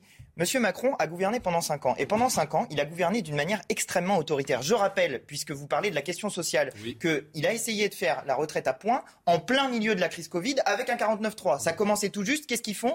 Ils décident ça en Conseil de ministres pour essayer de le faire passer. Heureusement, grâce à la mobilisation sociale, nous avons réussi à vous, emp- à vous empêcher de faire ce projet. Et j'espère très bien que les douze et dix-neuf juin, nous allons mettre en place une majorité qui non seulement va revenir sur ça, mais en plus faire la retraite à soixante ans. Je ne vois pas comment vous arrivez comment, en tête sur cent cinq circonscriptions, même si vous additionnez toutes les voix de la gauche, dans quatre cent vingt-trois circonscriptions. Dans quatre cent vingt-trois circonscriptions, nous avions douze virgule cinq pour cent des inscrits. Nous sommes en capacité d'être au second tour. Et contrairement, et contrairement à Marine Le Pen, nous sommes capables de gagner des second tour, puisque non. les Français ont envie de se rassembler sur des questions sociales. Parce que les questions vous, je vous ai laissé parler, j'aimerais répondre. Monsieur Macron est aussi celui qui a gouverné pendant la crise sanitaire par un conseil de défense qui est soumis au secret défense, d'accord ? Donc si on nous parle de quelqu'un qui est au contact des Français démocratiques, pendant les élections, d'accord, pendant cinq minutes, pourquoi pas ? Mais pendant cinq ans, non. C'est pas ça la manière de gouverner d'Emmanuel Macron. Vraiment, il est temps dans ce pays qu'on change de système et qu'on mette en place une sixième République. Vous avez vu les chiffres ce matin de l'inflation ? quatre virgule huit pour cent. quatre, sur un an. Euh, vingt-six, on n'a plus vu ça depuis trente-sept ans. Hein. Plus, plus vingt-sept pour cent sur les produits d'énergie, plus quatre pour cent sur la, l'alimentaire. Les Français ont du mal à boucler les fins de mois depuis très longtemps. Je vous coupe. Cet échange du président Macron près de Tarbes avec, euh, sur un marché avec des Français, euh, justement, ça concerne, il me semble, la question des retraites. Je suis au ministère de l'Agriculture. Je suis à l'école dans un lycée agricole et vous arrivez à avoir un temps plein avec. On est sept à temps plein. Ils sont mieux organisés. Non, non, non, je sais que c'est, de toute façon, c'est, c'est, ça reste les salaires qui sont très. Ah oui, c'est précaire. Alors, ça dépend. Vous êtes, vous avez un... Pour la vie actuelle, mais vous avez quel contrat ? Un contrat à durée indéterminée ? Oui, donc ça aussi, on va le stabiliser. Bonjour Monsieur le Président. Okay. Bonjour, Bonjour Monsieur le Président. Vous allez bien ? Ça va et vous-même ? Oui. Bon. Merci de vous présenter. Merci. Bon courage. Bon courage et merci de vous occuper de nos jeunes. On n'a malheureusement pas entendu grand-chose, mais c'était un, une séquence, m'a-t-on dit, effectivement, sur, sur les retraites avec quelqu'un qui a interpellé le, le Président Macron. Euh, chose. Et, et encore une fois, c'est une preuve que c'est un, un des sujets... Euh, principaux en ce début Pardon. de quinquennat, en ce début de mandat pour le président Macron. Non. Et je pense que dimanche, on entendra beaucoup parler. Antoine Léaumont. Tout à fait. Et il y a, y a en réalité trois choix euh, dans cette élection législative. Il y a un choix qui est avec Jean-Luc Mélenchon et l'Union populaire, la retraite à soixante ans. Il y a un choix qui est avec M. Macron et sa majorité, la retraite à soixante-cinq ans. Et il y a un choix avec euh, Mme Le Pen, c'est qui soixante-quatre, est soixante-deux, soixante-deux à soixante-sept ans, si on suit le tableau que vous avez non, rendu soixante-deux, public. soixante-deux ans. Bah, non, soixante-deux, soixante-deux à soixante-sept. Bah, écoutez, re, re, regardez le tableau que euh, vous avez. À soixante ans, si on a commencé à moins de vingt ans, en tout cas. soixante ans, si ça a commencé votre carrière avant soixante ans, c'est l'exception. Jusqu'à soixante-deux soixante ans. ans, c'est l'exception, mais c'est soixante-deux ans. Jusqu'à et avec, soixante-deux ans. Et avec, les, et avec les années de cotisation que vous voulez mettre en place, ça fait la retraite jusqu'à soixante-sept ans. Vous connaissez pas notre programme. Si, développé. Donc, si jamais vous voulez la retraite à soixante ans avec quarante annuités, pas en fonction de je sais pas quoi, euh, des trucs compliqués, si vous voulez la retraite à soixante ans à taux plein avec quarante annuités, il y a une personne pour qui, enfin, en l'occurrence, il y a des candidats pour lesquels il faut voter, c'est ceux de l'Union populaire. Vous, vous, vous qui avez voté Emmanuel Macron, vous l'aurez à soixante-cinq ans la retraite. Mais, Mais euh, moi, ce que je voulais revenir sur, en effet, les problèmes d'inflation. Je disais plus cinq pour cent sur un an. L'inflation, les produits alimentaires, ont fl- les, pro- les, les prix de l'alimentaire ont, ont flambé. Plus vingt-sept pour cent sur les produits de l'énergie. Bien ouais. sûr, les Français ont du mal à boucler les fins de mois. Il y a eu le mouvement des Gilets jaunes qui a exprimé une colère. Il y a dix millions de pauvres. Il y avait neuf millions au début du quinquennat dernier de M. Macron. On a un million de pauvres supplémentaires. Qu'est-ce qu'on va faire ? Alors, Emmanuel Macron dit qu'il écoutera euh, les candidats euh, qui ont été ses adversaires.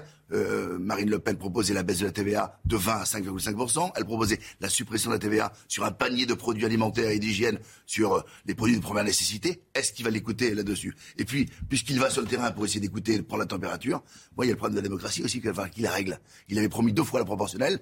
Il ne l'a jamais appliqué. Il avait promis la Banque de la démocratie, il ne l'a pas créée. Il avait promis le référendum, il ne l'a pas mis en et place. Tout ceci, Édouard Doriant-Sipel a, a, a provoqué une crise de la démocratie. Juste il va falloir qu'il résolve tout cela. Édouard Doriant-Sipel vous rappelle, vous répond pardon, juste après le rappel des titres de l'actualité avec Audrey, Audrey Berthaud.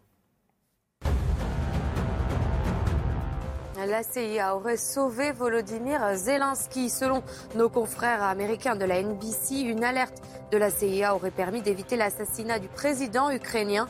Volodymyr Zelensky a été la cible de plusieurs tentatives d'assassinat depuis le début de l'invasion russe. Et puis près de cinq virgule quatre millions de réfugiés ont fui leur pays depuis l'invasion de l'Ukraine par la Russie. Ce sont les données de l'ONU hier. La Commission européenne a versé au total trois virgule cinq milliards aux vingt-sept États membres pour l'accueil de ces fuyant la guerre en Ukraine. Enfin, la lutte contre les nuisances sonores à Paris. Hier, c'était la journée internationale contre le bruit. À cette occasion, la police municipale parisienne a contrôlé les deux roues dans la capitale. Il s'agissait avant tout de pédagogie. Très peu de motards ont été verbalisés. Et merci à Audrey Berthaud. Je vous rappelle que le président Emmanuel Macron est en déplacement, deuxième déplacement de la semaine, sur le thème de la ruralité. Aujourd'hui, il est près de Tarbes sur un marché. On va peut-être découvrir ces images en direct du président qui s'offre encore une fois un bain de foule. On est avec notamment Édouard Doriant-Sipel qui est de la majorité, hein, effectivement, un territoire de progrès, un bon nombre de défis. À peine élu et déjà la pression, le président Macron, notamment sur ces questions de, de vie chère. On a vu encore les chiffres de l'inflation ce matin, quatre virgule huit pour cent. On n'a plus vu ça depuis trente-huit pour cent. Euh, encore la question de la ruralité aujourd'hui et il doit apporter, apporter ses réponses. On voit que le président part encore une fois, Édouard Doriant-Sipel, au contact, ou encore cette épineuse question des retraites dont on va beaucoup, beaucoup entendre parler ces prochaines semaines. Oui, le président est sur le terrain, au contact, au dialogue, à l'écoute des Français, euh, dans l'explication et, et, et la discussion. Je crois que c'est ce qu'on attend d'un président de la République proche des gens et qui peut répondre euh, au message des Français. Il va vraiment y aller sur les retraites ? Mais vous savez, je pense que d'abord, j'ai envie de dire quelque chose de très simple.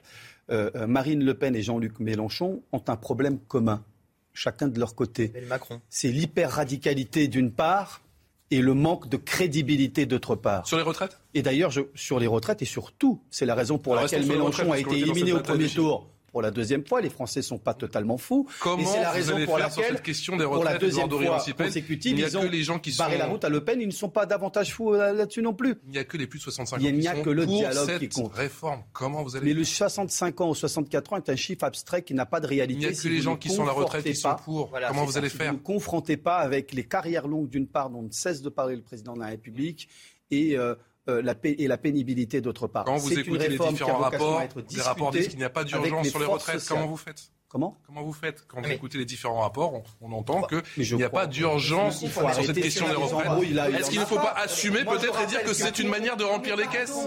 Pardon, y compris avec cette proposition de retraite, de retraite à soixante-cinq ans, Emmanuel Macron est arrivé en tête et très largement au premier tour, il gagne le second tour. Et il a dit, j'ai entendu le message social du premier tour, à la fois chez Jean-Luc Mélenchon et chez Marine Le Pen, et je suis prêt au dialogue, parce que je ne suis pas un homme sectaire, je ne suis pas dogmatique, dit le président de la République aux Français. Enfin, on ne veut pas du dogmatisme de Mélenchon et du sectarisme et de la radicalité de Madame Le Pen. Enfin, c'est aussi simple que ça. Les Français, ils ont tranché. Ce n'est pas comme s'il n'y avait pas eu d'élection en France, on croit rêver. Quand on l'entend, alors je sais bien que Madame Le Pen veut aller dans la rue. Maintenant, elle croit qu'il y a un troisième tour. Il n'y a pas de troisième tour. Il y a des élections législatives. Et les Français, croyez-moi, on demandera une majorité pour ce faire. Et moi, je suis certain que les Français donneront une majorité.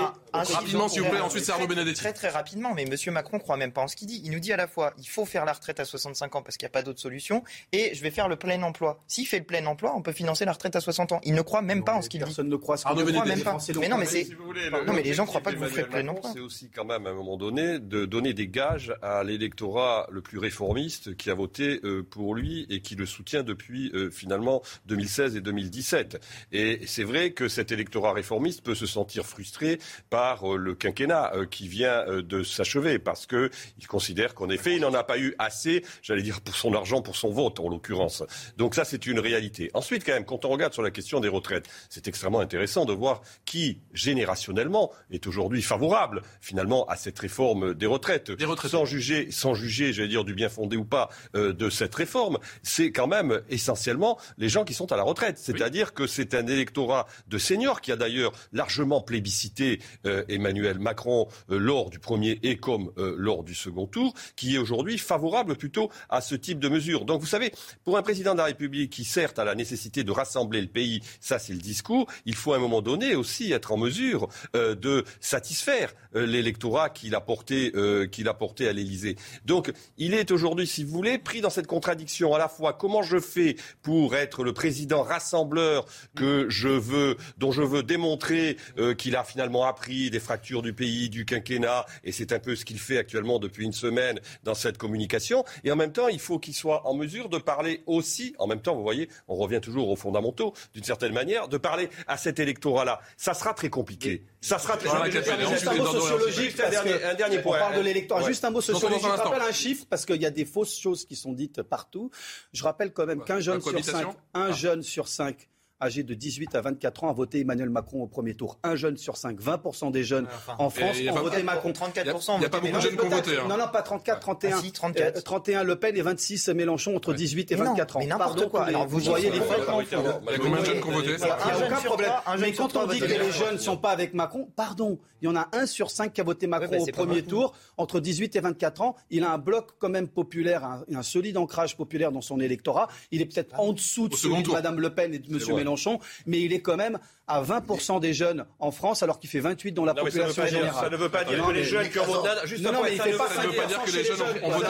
que les jeunes qui ont voté pour lui sont favorables à la réforme ah, des retraites. On parlait de la réforme des retraites. Voilà. Je, je, je, je dis simplement qu'il y a quand même vingt pour cent qui ont voté pour lui. Il y a une écrasante majorité de Français qui sont opposés à cette réforme des retraites. Il l'a suspendue lors du premier quinquennat parce que les Français sont descendus plusieurs jours dans la rue. Ce qu'il faut que les Français sachent, Euh, avant que les carottes soient totalement cuites, c'est que le deuxième quinquennat, il n'aura plus euh, la peur de ne pas être élu et qu'il ira au bout de ses obsessions. Et il a une obsession, c'est cette rotation de talent. C'est lui en même temps, il veut aussi laisser une trace, j'imagine, quand on est. Pendant cinq ans, il a divisé les Français, il a méprisé les Français, il a insulté les Français. Mais je respecte le choix des Français. Vous parlez comme si les Français ne savaient pas ce que vous dites. Je respecte le choix des Français. Mais vous prenez vraiment les Français pour débiles. Moi, ce que je sais, c'est qu'il y en a treize virgule trois millions. Il y en a treize virgule trois millions qui n'ont pas voulu d'Emmanuel Macron. Et ceux-là, il faut les respecter. Vous prenez les Français pour des idiots qui savent pas ce qu'ils font. Macron, il ira au bout de ses obsessions. Il a toujours été comme cela. Il n'a jamais, jamais respecté le peuple français. Il ne le fera oui, pas oui, plus oui, oui. pendant cinq ans. C'est pour ça que j'ai dit aux Français, le douze et le dix-neuf juin, vous avez la possibilité, en mettant un bulletin, un bulletin de vote à l'Assemblée nationale, d'avoir euh, une véritable opposition euh, au Sénat national. Faites-le, on vous défendra. Les Français n'ont pas voulu de l'extrême droite nationaliste et de manière très nette. C'est un coup très dur pour vous. C'est pour ça qu'il faut que vous méprisez. C'est pour ça qu'il faut mépriser les quatorze millions de Français. On ne vous laisse pas passer. C'est comme ça. Écoutez, excusez-moi, dans les Les Français ont été clairs. Je suis fier du peuple français. C'est une fierté nationale d'avoir barré la route pour Le Pen. C'est un mépris, cher monsieur. Voilà, près de soixante pour cent. Et on va récupérer les Français qui ont été votés pour vous sur la demande du pouvoir d'achat. On ne va pas les lâcher. Cher on monsieur, va les récupérer. Parce que nous, on sait ce qu'on a en rappeler, commun. Je vais vous rappeler qu'à Perpignan, on n'est pas du camp nationaliste, on n'est pas de la nation organiste. Nous sommes républicains. Ces collectivités Merci. ont été gagnées par l'Assemblée nationale, mais en plus, nos scores, nos, nos, nos scores se multiplient et, et progressent. Oui, oui. Ce qui veut dire que quand on est une collectivité, les Français nous ont mis une tôle, c'est pas évident. Moi, j'aimerais bien qu'on prenne un peu de hauteur, parce que je pense oui, que les gens, les gens qui nous écoutent, ils vous voient euh, vous batailler sur on a fait tant, on a fait tant, machin. Euh, on est dans un système politique où il y a un premier tour et un second tour. Et au, et au premier tour, ceux qui ont voté ou ceux qui n'ont pas voté, parce qu'il y a en réalité quatre blocs dans le pays, il y a quand même une... énormément de gens qui se sont abstenus euh, dans cette élection et qui se sont abstenus au second tour et qui ont voté blanc au second tour également. Donc, il n'y a pas, euh, y a pas euh, on a gagné, on a raison contre tout le monde, et cetera. Vous, vous voyez bien que si le système politique avait été différent et si ça avait été une proportionnelle intégrale, on serait dans une, dans une, dans, dans une situation compliquée pour c'est gouverner pour le pays. Vous, les commentateurs maintenant. de foot, Donc, vous refaites monsieur, le match à la place des joueurs attendez, et des électeurs. Enfin, pas le match, c'est très arrogant de dire ça. Non, non, moi, je trouve que, moi, je trouve, question, ça a été je trouve promis, que ça n'a pas été fait. Je trouve que c'est vous. Mais excusez-moi, il y a un type qui a été élu. Enfin, excusez-moi, c'est la démocratie. Il y a un président élu. Maintenant, il y a des législatives. J'entends sur le procès en illégitimité, mais alors. Les Français donneront une majorité ou pas, nous vous verrons. Vous dites d'un côté savoir. Il va fracturer le pays en quelque sorte. Mais dites d'un côté. Le choix des Français démocratiques s'est fracturé. Excusez-moi. Vous-même, vous dites à la fois. Vous dites à la fois. Je sais très bien que la démocratie pour vous c'est un problème. Vous avez du mal. Et encore plus, c'était pas dans votre sens. Vous êtes digne de l'extrême droite. Non, non, mais. Moi, je ne suis pas politiquement correct, moi. Hein. Monsieur, moi, je ne suis pas dans la bien-pensance. Hein. Je dis ce que vous êtes, je fais de la phénoménologie politique et je décris les faits politiques. Moi, je ne suis pas dans le politiquement correct à faire oui, oui, avec les chats, tout ça. Moi, je ne suis pas dans le politiquement correct. On dit les faits politiques tels qu'ils sont. Ils ont bien compris Allez. la vérité des prix. Hein. On a vu comment l'extrême droite, c'est non ici. On a vu comment vous avez traité les Gilets jaunes. On a vu comment vous avez traité la démocratie. On a vu comment vous avez Moi, traité les Gilets jaunes. Moi, j'étais fier d'être français. Je Monsieur, vous le dis. Il est possible de terminer une phrase ou pas? Ah oui, oui. Mais aussi, je termine. Terminez, s'il vous plaît. Et dans Dorian, s'il vous plaît. Comment vous avez traité les Gilets jaunes. On a vu oui, comment oui. vous avez traité la démocratie. Jamais, jamais on a opposé les Français comme cela. Jamais la France a été autant fracturée. Jamais la France a été autant méprisée, insultée. Et vous êtes, vous êtes finalement à l'image de votre patron, cher monsieur. Ça ne me surprend pas du tout. Merci beaucoup. Merci à tous les quatre. On se retrouve dans un instant pour la suite de Midi News. Merci de nous avoir accompagnés. douze heures passées de cinquante-neuf minutes. Très heureux de vous retrouver pour la deuxième partie de Midi News sur CNews. Je vous présente mes invités. Alexandre Nicolique, bonjour. Vous êtes président du groupe Rassemblement National au Conseil Régional du Centre Val-de-Loire, directeur des Jeunes avec Marine. Alexandre Avril vient de nous rejoindre. Bonjour, merci d'être bonjour. avec nous. Maire L R de Salbris, Conseil Régional de Centre Val-de-Loire. Édouard Doriant-Sipel est toujours présent, qui est porte-parole de Territoire de Progrès de la majorité. Et William Thay, bonjour. bonjour, vous êtes président du Cercle de réflexion Le Millénaire. Le débat dans un instant avec, je vous le rappelle, le déplacement du président Macron, deuxième déplacement de la semaine, cette fois-ci dans, c'est dans les Hautes-Pyrénées, sur le thème notamment de la ruralité. C'est juste après les infos avec Samy Sfaxi. Rebonjour Samy. Rebonjour mon cher Patrice. À la une de l'actualité, la Russie qui confirme la frappe contre Kiev survenue hier, une attaque alors que le secrétaire général de l'ONU, António Guterres, était en déplacement non loin de la capitale ukrainienne. Un mort pour le moment est à déplorer. Les explications avec Mathilde Moreau et Sybille Delettre. À Kiev, l'heure est maintenant au nettoyage des dégâts après les bombardements d'hier soir. Cinq missiles russes auraient touché la ville et notamment cet immeuble de vingt-cinq étages. Les secours font état d'au moins un mort et dix blessés. C'est la première fois depuis mi-avril que la capitale est frappée.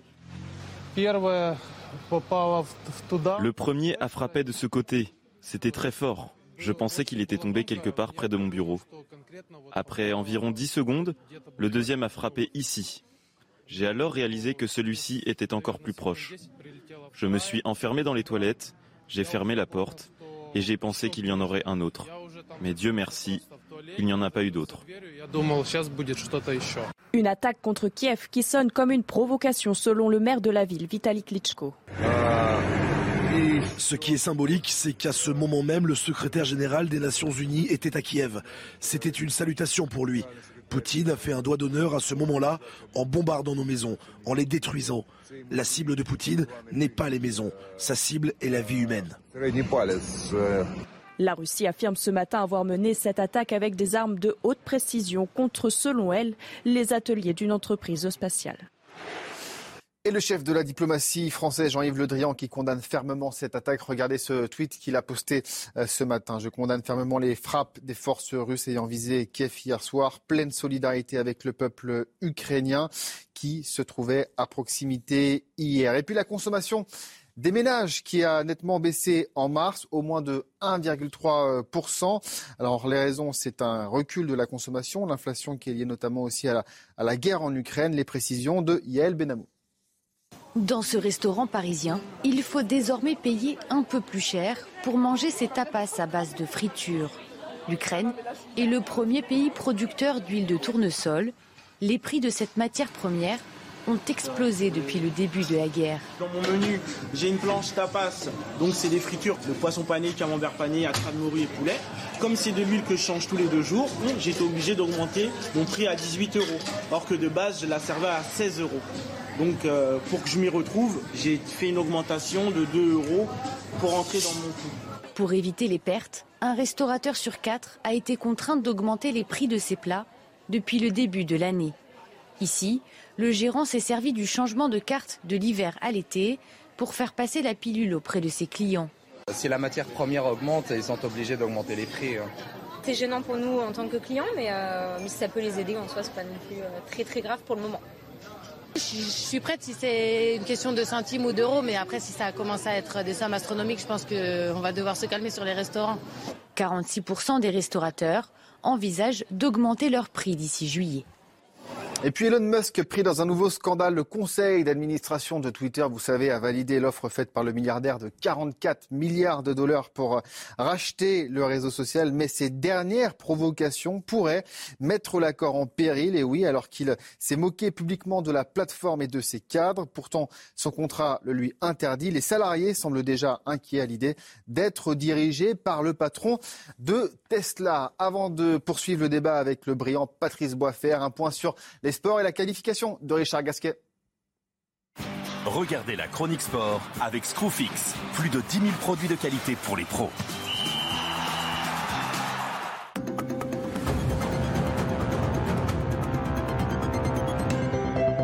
Richard Gasquet en huitième de finale à Estoril. Le Français a écarté Hugo Delienne. Le premier set est accroché, mais le Biterrois a joué un ton au-dessus. sept six six deux. Gasquet sera opposé à Sébastien Baez en quart de finale. C'est en revanche terminé pour Benjamin Bonzi, le tricolore surclassé par Sébastien Corda en deux sept, six trois, six trois. L'Américain retrouvera Félix Auger-Aliassime. Sur la terre battue de Munich, Hugo Gaston a été contraint à l'abandon. Dans un duel spectaculaire avec Alejandro Tabilo, le Français concède d'abord le premier set avant de recoller à une manche partout. Mais sur une volée où il retombe sur sa main gauche, il ressent une gêne et jette l'éponge après avoir fait appel au médecin à deux reprises. C'était la chronique sport avec Screwfix. Plus de dix mille produits de qualité pour les pros. Allez, de retour en plateau, place au débat à présent avec Alexandre Nicolique, qui est président du groupe Rassemblement National au Conseil Régional du Centre Val-de-Loire, directeur des jeunes avec Marine Alexandre Avril, qui est maire L R de Salbris, ça se trouve en Centre Val-de-Loire, Édouard Doriant-Sipel, qui est porte-parole de Territoire de Progrès, porte-parole de la majorité, et William Thay, qui vient de nous rejoindre, président du Cercle de Réflexion Le Millénaire. Le président Macron, une nouvelle fois en déplacement, c'était Cergy mercredi, cette fois-ci, eh bien c'est Barbazan-Debat, ça se trouve au sud-est de Tarbes, dans les Hautes-Pyrénées. Ces images que l'on va découvrir en direct du président qui est arrivé il y a un petit peu moins d'une heure sur ce à petit marché. Quel accueil, mon cher Loïc Signor, vous qui êtes sur place, quel accueil pour le président? Un accueil plutôt chaleureux ici à Barbazan. Les gens se massent autour du président de la République. Plusieurs interrogations, parfois sur les vaccins, sur le personnel de santé non vacciné, obligé de ne pas se rendre sur leur lieu de travail. Emmanuel Macron répond calmement à ces interrogations, mais il y a surtout un accueil bienveillant pour le président de la République. On prend des selfies, on fait des photos, on serre des mains. Beaucoup d'enfants aussi présents sous cette halle du marché de Barbazan. C'est un peu à l'image de ce qui s'est passé à Cergy mercredi. Le président de la République prend le temps de répondre à chacune des interrogations sur le pouvoir d'achat, sur la vie chère, sur le prix des produits et du prix des carburants. Emmanuel Macron interrogé à de multiples reprises sur ces thématiques-là qui reviennent évidemment en boucle ici dans ce marché d'une ville de trois mille habitants qui a hésité, je vous le rappelle, jusqu'au bout entre Marine Le Pen et Emmanuel Macron à touche-touche au premier tour avant qu'Emmanuel Macron ne l'emporte au second. Le chef de l'État qui poursuit donc sa, sa stratégie de terrain au contact des habitants, ces quartiers de France oubliés, les quartiers populaires mercredi à Cergy, la France rurale aujourd'hui dans les Hautes-Pyrénées, département qui, on le rappelle, est cher au cœur du, du chef de l'État. Il ira euh, tout à l'heure fleurir la tombe de sa grand-mère comme il l'avait promis. Merci beaucoup Loïc, Loïc Signor. Depuis euh, Barbazan dans les Hautes-Pyrénées, merci également à Florian Paume euh, pour euh, effectivement les images qui nous euh, parviennent. Vaccins, soignants, hôpital, retraite. Euh, il y a aussi cette question de la, la vie chère. Il y a urgence ou pas? Édouard Doriant-Sipel. Il y a une attente, bien sûr. Il y a des choses qui sont urgentes, il y a des choses qui sont euh, du futur proche, et puis il y a des choses de long terme. Et je crois que euh, ce qui est propre au projet d'Emmanuel Macron, à la fois la, la vision d'autonomie stratégique pour la France et pour l'Europe, c'est la grande tâche historique pour notre génération. Soit on est indépendant au maximum sur le plan alimentaire, technologique, industriel, commercial, sécuritaire et de défense, soit on est des nains qui, a, qui seront soumis à la Chine et peut-être même avec, à nos amis européens. Grâce, et, aussi, et aussi, c'est le quotidien. Quelle réponse, c'est le quotidien, quelle pouvoir réponse d'achat. concrète pour les Français? ben, Je pense que déjà sur la question du pouvoir d'achat, il a fait cette proposition avant le premier tour qui a été, me semble-t-il, validée par les électeurs de euh, augmenter euh, la prime... Euh, euh, Tripler la prime Macron La prime Macron qui est en moyenne de cinq cents euros. Ouais. Et ça, ça va dégager des marges oui, mais bon, de manœuvre. En moyenne, elle a cinq cents euros. Sans charge ni impôt. C'est très incitatif c'est bon pour les entreprises. Des, des entrepreneurs. Ça, c'est une... Ça, Oui, mais je oui. pense qu'aujourd'hui, quand on connaît la réalité un petit peu des entreprises et quand on n'est pas dans le blabla des plateaux de télé, quand on est dans le, le, la réalité des entreprises, on sait que les discussions sont en cours. Ils ont besoin de, de garder leurs salariés, on écoute de les motiver. En direct, si vous voulez, et donc, bien, avec ils, le ils président le Macron et cette euh, dame qui, le, qui l'interpelle sur la question de la retraite. C'est ça. Honnêtement, on peut l'obtenir du dialogue social, permettre de, de cumuler facilement retraite et emploi. Et de le faire contre ceux qui nous oui, mais ça... que les années, que les cotisations valent pour améliorer la retraite. Ça a l'air facile quand vous le dites. Monsieur. Non, mais moi ah, maintenant, monsieur le président, c'est trop tard. Parce que moi, j'ai soixante et onze ans. Non, le minimum, mais bon, j'en ai profité de... Le minimum de... contributif, on va le monter pour tout le monde. Non, parce que, attendez, vous, vous, vous payez soixante et quelques euros de mutuelle. Bien sûr, c'est bien. trois cents euros de loyer. Euh, voilà. L'assurance voiture... Ah oui, vous avez fait la cinglée. L'assurance voiture, l'assurance voiture quarante et quelques. Mais je sais bien. Avec tout ce qui s'y ajoute, je, là, ça me vient plus de... Je suis tellement émue de vous voir parce que moi, je sais que je, vous êtes le seul. En... Vous êtes le seul à voir les épaules. Et... Je, je suis trop intimidée. Là. Sur la retraite minimum, on va la monter. Parce que qu'est-ce que vous voulez faire? Moi, j'ai trois filles et quatre, quatre petits-enfants. Qu'est-ce que vous voulez faire avec, avec même pas mille euros par mois? Ce que je vous dis, si vous avez la pension complète... Oui, je l'ai. Eh bien, je vous dis, celle-là, elle va monter dans la réforme. Je sais bien, j'espère. Mais quand? Mais quand? Ah, je pense que si on concerte là, on va pouvoir le faire au début d'année prochaine.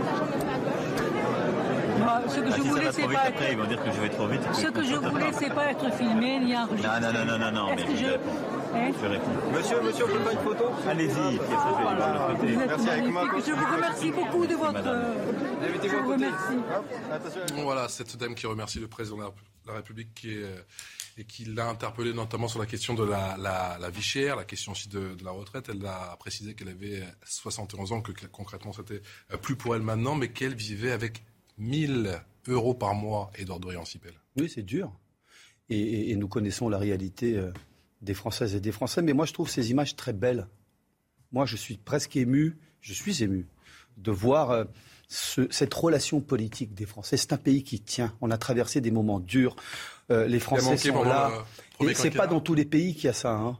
C'est vraiment une tradition française du président avec ses concitoyens à égalité, euh, sur le terrain, à se passer des messages. Euh, on connaît ça quand on a été député et quand on est euh, aussi élu local. C'est le même type de rapport, mais là, c'est le président de la République. Ça, c'est profondément français. Et vous avez entendu la dame, hein. C'est pas moi qui le dis. Vous êtes le seul, monsieur le président, à avoir les épaules. Dont acte. Je pense que ça, c'est une réalité du vote. Maintenant, il s'agit d'écouter. Il s'agit d'écouter. Il s'agit de répondre. Vraiment, un président de la République, quand il est un grand président, et c'est le oui. cas d'Emmanuel Macron, il fait comme ça. Ça ne va pas se régler avec la prime Macron. Il, il, bah, oui, mais il, il, il écoute. Il n'est pas majoritaire tout seul dans le pays. Il a été, il a fait vingt-huit pour cent, ce qui est un gros score au premier tour. Il gagne à cinquante-huit et face à l'extrême droite, donc on comprend. Mais aujourd'hui, l'idée, c'est de rassembler, c'est de recoudre le pays. Et donc, il faut répondre au message social. Et moi, j'entends un Emmanuel Macron qui, depuis le début, dit aux Français, je vous ai compris, sur la question sociale, Alex... sur la question écologique et sur la question aussi du travail et du pouvoir d'achat. Alexandre Nicolique, je vais répondre. Le... Et donc, attendons qu'il réponde. Est-ce qu'Emmanuel Macron va se muer en président du pouvoir d'achat?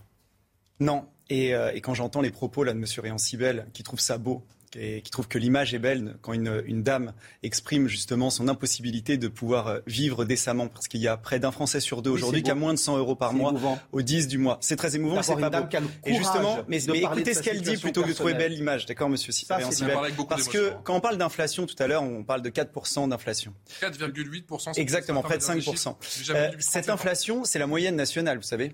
Quand on vit dans la, quand on vit dans la ruralité, je vous ai pas interrompu, monsieur Doriant-Sipel, malgré les insultes, en parlant d'extrême droite. Quand on parle d'inflation, c'est... non mais je vais y répondre après si vous voulez, mais je pense que c'est plus intéressant de parler des problèmes que, que, oui, qui oui. concernent les gens et qui n'arrivent pas à finir les fins de mois, s'il vous plaît, monsieur Doriant-Sipel. Je sais que la censure, alors, c'est pas sur... pratique, mais vous me laissez mes mots. Alexandra Nicolique, allez-y. Justement, quand je parle de différence d'inflation, quand on vit dans la ruralité aujourd'hui, quand le travail s'est éloigné, euh, notamment, quand tout s'est éloigné, les services publics notamment, vous êtes obligé de prendre votre véhicule et d'aller de plus en plus loin. Eh bien, quand on voit l'augmentation de vingt-sept pour cent sur les produits énergétiques, et notamment les carburants, pour ces gens-là, pour les gens qui vivent dans la ruralité, c'est mon cas, les, l'inflation, elle est beaucoup plus importante. On a dix à quinze pour cent d'inflation, avec des gens qui, effectivement, euh, subissent ça sans voir du tout une augmentation de salaire et qui se demandent même parfois s'ils vont continuer à travailler parce que, contrairement à, dit monsieur, à ce, que, ce que, contrairement à ce que vient de dire M. Ransibel, euh, oui, il y a une désindustrialisation qui se poursuit dans notre pays. Euh, oui, le travail s'éloigne de beaucoup de secteurs. Oui, quand la, la santé, par exemple, était évoquée, vous n'avez absolument rien réglé pour justement mettre fin aux déserts médicaux parce que vous ne formez pas plus de médecins aujourd'hui qu'il y a cinq ans. Et non, nous ne sommes pas d'extrême droite. L'extrême droite, ça a un sens. Si, c'est, vous êtes c'est, des nationalistes. C'est, alors, on part pas dans ce débat, s'il vous plaît. C'est l'extrême droite. Non, mais parce que Lisez René Raymond. On ne repart pas dans ce débat, s'il vous plaît. Non, mais en un mot, en un mot. J'ai entendu M. Léaumont tout à l'heure dire qu'on divisait les Français selon peut-être la couleur ou la religion ou je ne sais quoi. Euh, ce sont, non, mais je, je réponds juste là-dessus. Ce sont les, les, les candidats L F I aujourd'hui qui parlent de putes blanches, qui parlent euh, de, d'arabes de service et qui racialisent la société. Moi, je vous permets pas de dire bon, ça, M. Ransibel. Mon fils s'appelle Léon pour Gambetta, vous voyez, parce que je crois au modèle républicain, au modèle d'assimilation. Vous l'avez répondu très bien. Ce qui est l'essence même de la République française, c'est l'assimilation, la c'est la souveraineté. Vous êtes le nationaliste. Alexandra Avril, restons s'il vous plaît sur la question. Alexandra Avril, s'il vous plaît, restons. C'est désolé, c'est votre loi sur la question du pouvoir d'achat et notamment effectivement en, en zone rurale. Oui, alors moi, vous l'avez rappelé, je suis maire d'une petite ville qui est comparable à celle que le président de la République est en train de visiter aujourd'hui. Salbris, combien d'habitants ? cinq mille habitants à Salbris. Et moi, je dis euh, dit, alors, un déplacement sur la ruralité, il y a du boulot. Et c'est quand même assez original, je voudrais le dire tout de suite. Un président qui a tout fait pour esquiver la campagne et qui maintenant fait campagne après avoir été élu. Donc c'est intéressant. Bah, il est sur le terrain pour parler de ruralité. Or, il faut se reposer à la question de ce qu'est le macronisme au vu des résultats de la présidentielle. Qui a voté pour Emmanuel Macron ? Sur le plan social, les catégories favorisées et les retraités, à qui il a promis les uns de les favoriser, les autres de les protéger au détriment de ces actifs modestes qui font la majorité des Français. Et sur le plan géographique, il a été élu par les métropoles, les grandes villes et les territoires euh, ruraux aisés, notamment ouais. les littoraux. Regardez les, Français les cartes. On les cartes aujourd'hui partout sur Internet. Au détriment de la France périphérique contre laquelle il fait une politique assez dure. Et moi, je le vois en tant que maire d'une hein. petite ville. Moi, il y va pour les images, en fait. Il y va je pour que ses affidés sur les plateaux télé comme tête, vous, comment vous puissent dire qu'il est au contact des Français, ce qui est parfaitement faux, parce qu'on a le président qui est sans doute le plus éloigné, le plus arrogant, le plus méprisant vis-à-vis ouais, des gens. C'est pour ça que les Français l'ont fait. Vous êtes ému par les belles images que vous voyez à l'instant, mais moi je vous assure que Emmanuel Macron n'est pas aimé. Dans ma commune, il n'est pas aimé parce qu'on se sent absolument abandonné sur tous les points. Et la politique que vous avez bah, mis en œuvre pendant cinq ans n'a rien fait pour... Ah, j'en serais ravi. J'en Invitez serais le... ravi parce que ce serait plus Invitez difficile Emmanuel pour Macron, lui de venir répondra. Chez moi que okay. d'aller là, euh, dans les Hautes-Pyrénées, dans une ville qui a voté pour lui au deuxième tour. Dans ma commune, c'est Marine Le Pen qui est arrivée en tête au deuxième tour. Donc qu'ils viennent voir, qu'ils viennent parler aux Salbrisiens des problématiques concrètes. Je dois faire les gros yeux, c'est pour ça que je vous dis oui, ils ont voté. Ah oui, non, mais très bien, il n'y a pas de, il n'y a pas de difficulté. Vous savez, moi, je, moi je, je ne cherche pas à disqualifier ou à démentir la réalité électorale. Moi, je regarde les faits. De France, moi, je suis pas dans le, je suis pas dans les, dans les fantasmes des uns et des autres. Quand on fait quatre virgule cinq pour cent à l'élection présidentielle, on devrait plutôt s'interroger sur ce qui s'est passé. C'est triste pour vous. Moi, je l'ai vécu côté socialiste il y a cinq ans. C'est un désastre politique. Interrogez sur votre ratage magistral, euh, terrifiant, plutôt que de, et, et interrogez-vous sur le succès d'Emmanuel Macron, mais sur l'inflation. Parce que là-dessus, je voudrais quand même dire une chose aux Français, et, et, et, et je crois qu'ils comprennent très bien. Pourquoi l'inflation est plus haute ? L'inflation est le signe et la marque de la protection des Françaises et des Français que le président de la République a engagé pendant la crise. Il y a de l'inflation parce qu'il a mis de l'argent, de la puissance publique pour protéger, nationaliser les salaires, sauver les entreprises. C'est ça l'inflation. C'est le résultat de la pandémie et aujourd'hui de la, de la guerre. Je quelle rappelle que le blocage des prix sur l'énergie, il a été, bah, blocage des prix terme, sur l'énergie. Quelles mesures structurelles justement blocage pour essayer de, de juguler cette inflation qui est galopante. C'était trois virgule six le mois dernier. C'est quatre virgule huit ce matin. Il y a plusieurs mesures structurelles. C'est vrai que la réforme des retraites est une d'elles, mais pas la seule. Mais je crois que la principale force, euh, euh, le noyau dur euh, de la politique de Man- d'Emmanuel Macron, c'est le travail, c'est le je retour donné, à la production et à la productivité, sur le terrain, et renouveler et moderniser l'appareil productif. C'est ça qui va donner de la force. Cette séquence en live, on l'écoute. Voilà, on est dans ce temps de césure qui s'étale. Pour pouvoir faire pendant ce président, il faut d'abord finir son mandat. Pour l'état actuel, les choses, des forces, des gens. Oui. Euh... Parce qu'hier, on a compris que c'était en effet pas le dernier conseil des ministres du premier quinquennat Macron. C'est factuellement vrai, en effet, mais euh, quand vous dites continuer comme ça, c'est en l'état actuel des mais forces, des gens, des visages et des équilibres. Ça veut dire que ça veut dire qu'il faut aujourd'hui que ce gouvernement soit en charge jusqu'à ce qu'il y ait une investiture à nouveau qui soit faite, pour qu'il y ait voilà une, une respiration. Je pense que c'est assez logique. Euh, et les gens n'auraient pas compris, euh, étant en responsabilité et aussi en charge des affaires courantes. C'est un peu, c'est très atypique la situation qu'on vit. Et il faut que je le dise avec beaucoup d'humilité, parce que mes prédécesseurs qui l'ont connu sortaient de cohabitation. Donc il y avait comme une rupture tout de suite gouvernementale, où ils ont pris à chaque fois la décision de dissoudre, et cetera. C'est la première fois qu'on a, une, depuis soixante-cinq, qu'on a une continuité. Et donc il faut accepter avec beaucoup aussi de, j'ai envie de dire, de, de délicatesse humaine, et cetera, de dire qu'il y a une, on a une équipe qui termine ce mandat. Euh, il y a nos compatriotes qui se sont exprimés dimanche. Et c'est à la fois un moment de choix qui tranche des sujets, mais qui, qui a montré des confrontations. Donc moi, je veux aussi qu'on apaise les choses, qu'on continue à préparer la suite. Et puis, une investiture est en fait, pouvoir se reprojeter. Il y aura un temps démocratique avec les législatives, mais tout de suite se reprojeter vers des, des décisions avec, en effet, des, des nouveaux visages. Il y aura des éléments de continuité, des éléments de renouveau. La population, oui. Ce genre de déplacement, c'est euh, dans quel Oui, alors pour moi, ça, bah, d'abord, ça nous permet de, de continuer à imprimer les choses parce qu'on a, on capte beaucoup de messages, on comprend beaucoup de choses, hein, y compris des choses parfois peuvent être très minoritaires, mais quand elles ne sont pas comprises, on voit les choses, qui, qui, les irrédentismes, si je puis dire, et, et ça permet aussi de, de concevoir l'action à venir. Une de mes responsabilités, c'est de continuer à agir. De, d'appliquer ce, ce pourquoi les Français m'ont fait confiance, mais aussi d'essayer de rassembler. Monsieur Macron. Bien sûr, monsieur. Alors, je vais faire avec monsieur, puis je fais avec vous. Allez-y, monsieur. Qu'est-ce que vous faites ? Non, elle m'a, elle m'a abandonné, parce qu'elle est avec nos enfants. Voilà, je souhaite que l'on apaise absolument les choses, a dit le président Emmanuel Macron à Barbazan-Debat, au sud-est de Tarbes. Il continue sa déambulation. Ça fait un petit peu plus d'une heure qu'il est au contact de la population dans les Hautes-Pyrénées. William Thay, il y a aussi euh, cette interpellation, on l'a entendu sur les retraites, sur l'hôpital, mais également, on vient l'entendre, sur quel visage pourrait avoir le, le gouvernement, euh, le prochain gouvernement, sous l'égide d'Emmanuel Macron. Je pense que la question qui est, qui est clé, c'est pas de savoir quel sera le gouvernement, quelles seront les têtes, c'est de savoir ce qu'il veut faire Emmanuel Macron. Parce qu'Emmanuel Macron a été élu au premier tour sur un programme plutôt de centre-droit, et puis au second tour, il a quand même fait une campagne plutôt à gauche. Donc en fait, c'est quel Emmanuel Macron va assister, et la tête du gouvernement en fait va désigner son orientation et son cap, et surtout ses priorités de ce qu'il veut faire. Parce qu'il fait un, un programme qui est plutôt large, et moi, ce qui, ce qui m'intéresse, c'est de savoir quel sera son cap. Moi, je me rappelle d'une une en deux mille dix-sept du Times qui disait qu'Emmanuel Macron pouvait être le leader de l'Europe si par cas il savait gérer la France. Donc pour gérer la France, il doit d'abord, il doit d'abord unir le pays. Je pense qu'il y a une principale difficulté. Quand vous avez le Rassemblement national qui fait quarante-deux pour cent, c'est, c'est le signe d'une véritable fracture, c'est le premier élément. Et deuxième point, c'est qu'ils promettent la révolution qu'il avait promise dans son livre en deux mille seize. Et sa révolution, ça suppose sur plusieurs éléments. Un, c'est réformer l'appareil de l'État pour pouvoir redonner du pouvoir d'achat aux Français, parce que vous avez posé la question du pouvoir d'achat et la question des retraites.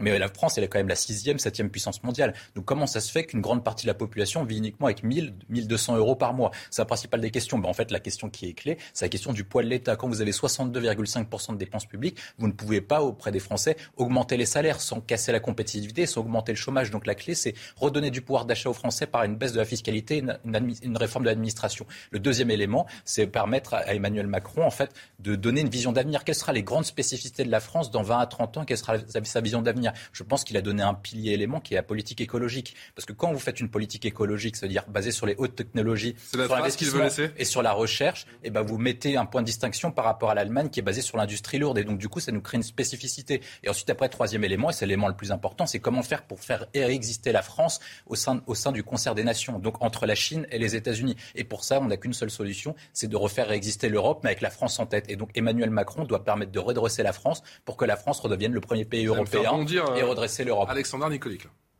Non, non, je ne bondis pas du tout, c'est intéressant. Euh, je vais plutôt bondir sur ce que, rebondir sur ce, que, ce qu'a dit M. Monsieur, monsieur Réancipel. Euh, vous avez parlé de, de modernisation justement de notre appareil industriel, mais euh, on a énormément de retard et on a pris encore du retard sous le gouvernement d'Emmanuel Macron. Je rappelle qu'on a deux fois moins de robots par unité industrielle que les Allemands, on est au niveau de la Slovénie. Euh, on parle de modernité, de recherche, là vous comparez entre la Chine et les États-Unis. Effectivement, il y a donc les, euh, les GAFAM. Côté les, industrialisation, les, les pendant GAFAM, ce quinquennat, c'est pas si mal que ça. Les GAFAM, comment ?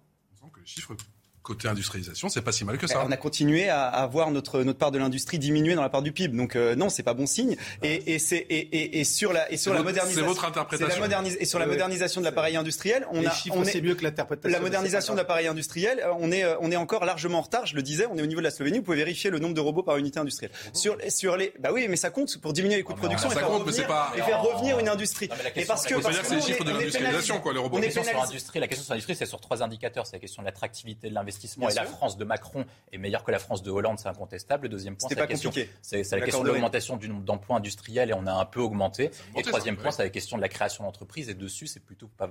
Mais... Vous voyez, donc, que les, vous voyez que les faits suffisent, disons, on n'a pas besoin de porte-parole politique pour établir... Ça veut pas dire que c'est fantastique, mais, mais c'est mieux que Hollande. Les faits des experts suffisent à, déma- non, à démasquer. Vous conviendrez Alexandra Nicolique. Et on a deux, la part de, de l'industrie dans le, dans le, le P I B français est, est, est deux fois inférieure à celle de l'Allemagne. C'est depuis mais bien, quarante ans, c'est depuis Mitterrand. C'est... Ça, ça, effectivement, mais sauf qu'on n'a pas repris, on n'a pas réindustrialisé comme d'autres pays occidentaux ont pu le faire, justement parce qu'il y a moins d'écart de coûts de production de plus en plus. Mais on ne va pas faire un débat sur l'industrie, c'est un sujet passionnant, mais c'est un sujet justement qui concerne la ruralité parce qu'on voit que l'emploi ouais. industriel justement s'est éloigné de ces zones. Ça va arriver euh, vite, sur la moderne... dimanche c'est le premier mai. Sur la, mo- la, la modernisation justement, et quand, quand vous, on parle de, de l'Europe qui doit avoir un rôle à jouer, la France qui doit avoir un rôle à jouer. Vous, vous faites bien de dire que justement on est entre la Chine et les États-Unis où d'un côté vous avez des grandes entreprises modernes américaines avec les GAFA. Vous avez de l'autre côté les BAFTA oui. euh, chinoises. Et qu'est-ce qu'on a créé en, en France tout cas, on n'est pas, en, en tout cas, on n'est pas du côté de Poutine comme vous. Ça, c'est clair. On n'est pas du côté de Poutine comme vous. On est du côté de l'Europe. On n'est pas du côté de Poutine comme vous. En fait, vous savez quelle alliance stratégique que vous voulez jouer. Vous êtes incapable de parler. C'est une description politique de votre programme. Marine Le Pen a dit qu'elle voulait une alliance avec la Russie au détriment de l'OTAN. Vous êtes incapable de parler de fond deux secondes. Vous êtes que dans l'insulte extrême droite anti-républicaine. Et ensuite On les, nous a, on les, les Français a, on, vous ont jugé sévèrement au moment des élections des procès d'intention. On va envoyer la pub et on, on va se calmer. On est en train de parler sérieusement pour essayer de parler d'alliance avec la Russie. Monsieur Réancibel, vous savez, c'est un sujet sérieux, la création d'emplois. Les Français jugeront. Bah, vous êtes que dans l'insulte, monsieur Réancibel. La publicité. Okay. Vous méprisez en fait justement les attentes. C'est que l'insulte. La dernière partie de Midi News, merci encore de votre fidélité. À treize heures passées de vingt-six minutes, vous découvrez ces images en direct du président Macron. Deuxième déplacement de la semaine, Cergy mercredi. Et cette fois-ci, c'est Barbazan-Debat. Ça se trouve au sud-est de Tarbes, dans les Hautes-Pyrénées. Déplacement notamment sur le thème de la ruralité. Mais depuis un peu plus d'une heure maintenant, le président Emmanuel Macron est interpellé un petit peu sur tous les sujets, à commencer par la retraite ou encore la situation à l'hôpital et également sur la gestion de la crise Covid. On en parle avec Alexandre Nicolique, qui est président du groupe R N au conseil régional du Centre-Val-de-Loire, Alexandra Avril qui est maire L R de Salbris, conseiller régional du Centre-Val-de-Loire, Édouard Doriant-Sipel qui est porte-parole de Territoire de Progrès, William Thay qui est président du Cercle de Réflexion Le Millénaire. On va écouter justement Emmanuel Macron, je vous l'ai dit, interpellé sur plusieurs sujets, à commencer par le visage qu'aura son futur gouvernement et celui du Premier ministre. Moi, je suis sur le terrain pour d'abord... Il y a une partie un peu intime en venant sur ces terres, et puis au contact pour aussi entendre, l'écouter, et continuer à forger les convictions avant de, de prendre les premières décisions. Le Premier ministre, le futur Premier ministre. Chaque chose en son temps. Vous avez un Premier ministre exceptionnel, et c'est encore la fin de ce quinquennat. Il n'y a que deux jours que le Conseil constitutionnel a proclamé les résultats. Il faut faire les choses en bon ordre, et, et écouter, respirer. Il y a aussi une forme, il y a une, un apaisement à avoir avec toutes et tous. C'est une sorte de cette campagne présidentielle où il y a eu parfois un peu de tension. Je pense que c'est important voilà, qu'il y ait, qu'on, qu'on agisse, mais qu'il y ait un retour au, au calme, à la concorde. Alexandre Avril, quel visage pour le futur Premier ministre ? Il faut que ça penche à gauche ? Je ne sais pas et j'ai tendance à dire que ça a au, au fond peu d'importance. Parce que moi j'ai entendu un candidat, président, dire que son seul regret sur le quinquennat qui vient de s'achever, c'est de n'être pas assez loin, de n'être pas assez... d'être allé assez fort. Donc on va avoir un président qui va nommer de toutes les manières un Premier ministre assez transparent. C'était la dégringolade, Édouard Philippe, Jean Castex, des chefs d'administration. Donc le nouveau Premier ministre, quelle que soit la touche marketing qui va être donnée pour et effectivement placer le barycentre le plus à gauche possible, dans le je pense. Centre Val-de-Loire, élu de, effectivement et représentant de, de ces territoires, Jean Castex, il avait justement été nommé pour créer ce, ce lien justement avec blague. Les territoires. Vous me dites que c'est un échec, c'est une faillite ? Ministère de la cohésion des territoires, l'Agence nationale de la cohésion des territoires, les programmes Petites Villes de demain, les programmes Action Cœur de Ville, tout ça sont été des échecs. La Maison France Service créée en deux mille dix-neuf, on ne voit pas dans les petites communes comment la politique très verticale, très jacobine, très étatique d'Emmanuel Macron a pu nous rendre service en matière de présence. Je sens qu'Édouard Doriant-Sipel va dire qu'il faut du temps. Et notamment, je finis sur la fiscalité. Ça, parce qu'Emmanuel Macron était très démagogique dans le quinquennat qui s'est achevé. Il a supprimé de la fiscalité sur des impôts qui ne lui revenaient pas. Il a supprimé la taxe d'habitation, qui était un des derniers leviers d'autonomie fiscale des communes. C'est extrêmement préjudiciable. Il veut aller plus loin. Et de cette nature-là, que se passe-t-il ? Pour les communes, une perte d'autonomie, clairement, puisqu'on est maintenant sous la tutelle de l'État. Il n'y a que les subventions et que la possibilité de demander à l'État de l'aide pour développer nos territoires qui est possible, et de l'autre, une perte nette de recettes, de recettes fiscales, qui sont pourtant précieuses pour développer les services de proximité. Il y a un point dessus, c'est-à-dire que même depuis, même c'est pas uniquement Emmanuel Macron qui baisse les, les subventions aux collectivités territoriales. Absolument. Il y avait aussi François Hollande qui l'a fait, en partie Nicolas sûr. Sarkozy. Pourquoi ouais. est-ce qu'ils font ça les trois et pourquoi il y a une certaine continuité? Parce que quand vous prenez la, l'augmentation des dépenses depuis le début des années deux mille, c'est-à-dire qu'en fait les dépenses de l'État, c'est-à-dire l'État central, ont plutôt baissé. Les, les dépenses par contre des collectivités locales ont explosé. Il y a eu plus d'un million et demi de fonctionnaires qui ont été créés et donc du coup les dépenses augmentent et donc du coup la fiscalité a augmenté. Et la fiscalité a augmenté. Il faut s'intéresser aux régions, s'intéresser aux conseils départementaux. Après il y a l'augmentation des dépenses sociales. Il faut rajouter un point. Quand vous regardez en détail la baisse de la D G F, donc dotation globale de fonctionnement, mm. c'est plutôt les communes les plus riches qui ont baissé la, la, la, la dotation globale de fonctionnement et c'est les communes pauvres qui ont été revalorisées grâce à la péréquation. Donc ça c'est va. Pas totalement vrai de dire ça parce qu'il y a une certaine continuité entre les trois. Très concrète et d'actualité. Et ce sera juste après le rappel des titres, messieurs, à treize heures passé de trente minutes puisque Audrey Berthaud est arrivée. Vous aimez ça les experts. L'inflation grimpe encore en France. La hausse des prix est de quatre virgule huit pour cent sur un an ce mois d'avril. Selon les chiffres qui viennent d'être publiés ce matin par l'I N S E E, le prix des services, des produits manufacturés et de l'alimentation ont progressé plus rapidement que les mois précédents. Et puis l'activité économique française a stagné au premier trimestre avec une croissance nulle de zéro pour cent du fait d'un recul de la consommation des ménages sur fond d'inflation et de guerre en Ukraine. C'est une première estimation publiée encore une fois ce matin par l'I N S E E. Enfin, à Roland-Garros, les joueurs russes et biélorusses pourront participer à la compétition. C'est ce qu'a réaffirmé hier le président de la Fédération française de tennis. Une seule règle, pas de drapeau et pas d'hymne russe. Pendant la compétition, les athlètes devront jouer sous une bannière neutre. Audrey Berthaud, Alexandra Avril, on parlait effectivement de ce déplacement d'Emmanuel Macron en, en, en ruralité. Ruralité peut-être l'une des grandes oubliées de cette campagne. Oui, je pense qu'il y a beaucoup de travail. Et le, le grand enjeu pour le président de la République sur le quinquennat qui vient, ça va être de renouer le lien avec les territoires ruraux qui se sont très largement éloignés de lui. Vous ne pouvez pas le nier. Quand on regarde une carte, on voit bien qu'il y a deux France sur le plan géographique et sur le plan et social. Édouard Doriant-Sipel. C'est moins caricatural. Je, je voudrais, oui, c'est moins caricatural. Il suffit juste. D'ailleurs, j'invite les Françaises et les Français à regarder les cartes, ville par ville, et vous verrez que les résultats d'Emmanuel Macron sont ceux qui sont le plus élargis sur l'ensemble du territoire. Il a à la fois des catégories populaires, des catégories intermédiaires, des jeunes. Il, il, il est costaud dans toutes non. les catégories de la population. C'est très équilibré, comme sur la géographie française. On parle des petites communes et des, et, et des villages et des petites villes de France. Ça tombe bien parce que le président de, de, de mon parti politique, Territoire de Progrès, c'est Olivier Dussopt. Il est un grand ministre du budget, des comptes publics. Et il a beaucoup œuvré ces dernières années en faveur des petites communes et de toutes les collectivités locales. Macron, et tous les maires le savent. Les messages, tous hein. les maires savent comment Olivier Dussopt, ministre des comptes publics, a donné des facilités et protégé euh, euh, les collectivités françaises. Olivier Dussopt n'est pas n'importe qui. Il était non, maire, il maire d'Annonay en Ardèche. Olivier, vous parlez des petites villes. Je termine. Olivier Dussopt, il a présidé l'association des petites villes de France. Et il sait ce que c'est qu'une petite commune. Il a lui-même été maire d'Annonay dans l'Ardèche. Une très belle commune, un très bel, un très bel endroit. Donc je pense qu'on peut faire confiance. Voilà qui entoure aujourd'hui Emmanuel Macron. Voilà les gens. Ce sont des gens de terrain, pas que des experts sachants. Ce sont des gens expérimentés comme Olivier Dussopt, mais il y en a plein d'autres. Ils sont des élus. Ils ont dirigé des communes, des petites communes. On ne peut pas mieux savoir euh, qu'autour d'Emmanuel Macron, la réalité de la France. Et je pense que les Français lui ont accordé une large confiance. Alexandra Nicolique. Alors, il y a les difficultés que vivent les, les ruraux. C'est pour ça qu'il y a un tel écart. Je l'ai évoqué euh, tout à l'heure. Euh, il y a les difficultés rencontrent plus les actifs. Pourquoi vous faites aussi beaucoup plus chez les retraités ? Parce que ceux qui sont euh, aujourd'hui dans le monde du travail, qui sont confrontés à ça, euh, se rendent compte que euh, la politique d'Emmanuel Macron ne les a pas aidés, n'a pas amélioré leur pouvoir d'achat et même les, les entreprises. Parce que quand j'entends que euh, vous êtes le candidat, mais je ne vous ai pas interrompu.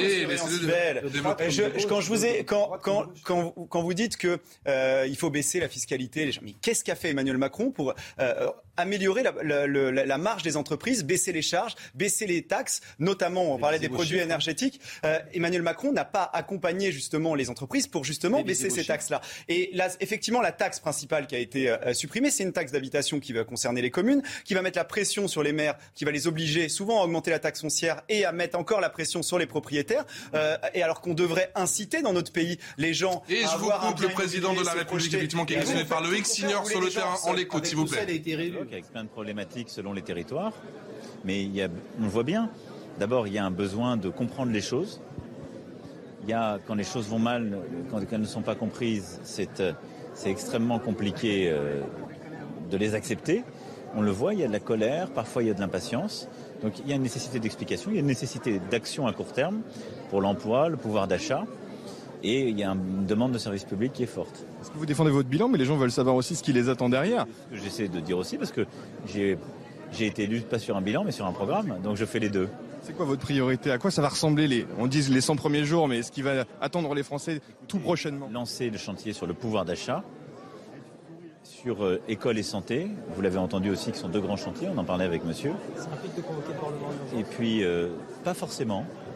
Euh, parce que je, je pense qu'il y a beaucoup de choses qui peuvent être euh, justement décidées euh, et préparées pour euh, un paquet à l'été. Mais on le voit bien, c'est, c'est, il y a là-dessus beaucoup d'angoisse. Et puis il y a un besoin d'apaisement euh, généralisé. Mais on le, on le voit, y compris pour beaucoup d'artisans comme monsieur qui ont été aidés, et ben, les choses sont difficiles parce que les prix augmentent. Et les prix augmentent euh, pour quelles raisons?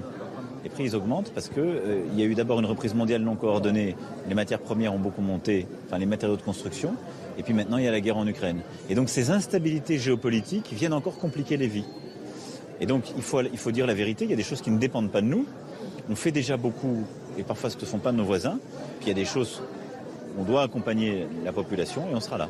Les premières lois à l'été. Oui, c'est l'objectif. Exactement. Les premières lois à l'été. Avec quel Premier ministre? Ça va, ma chérie?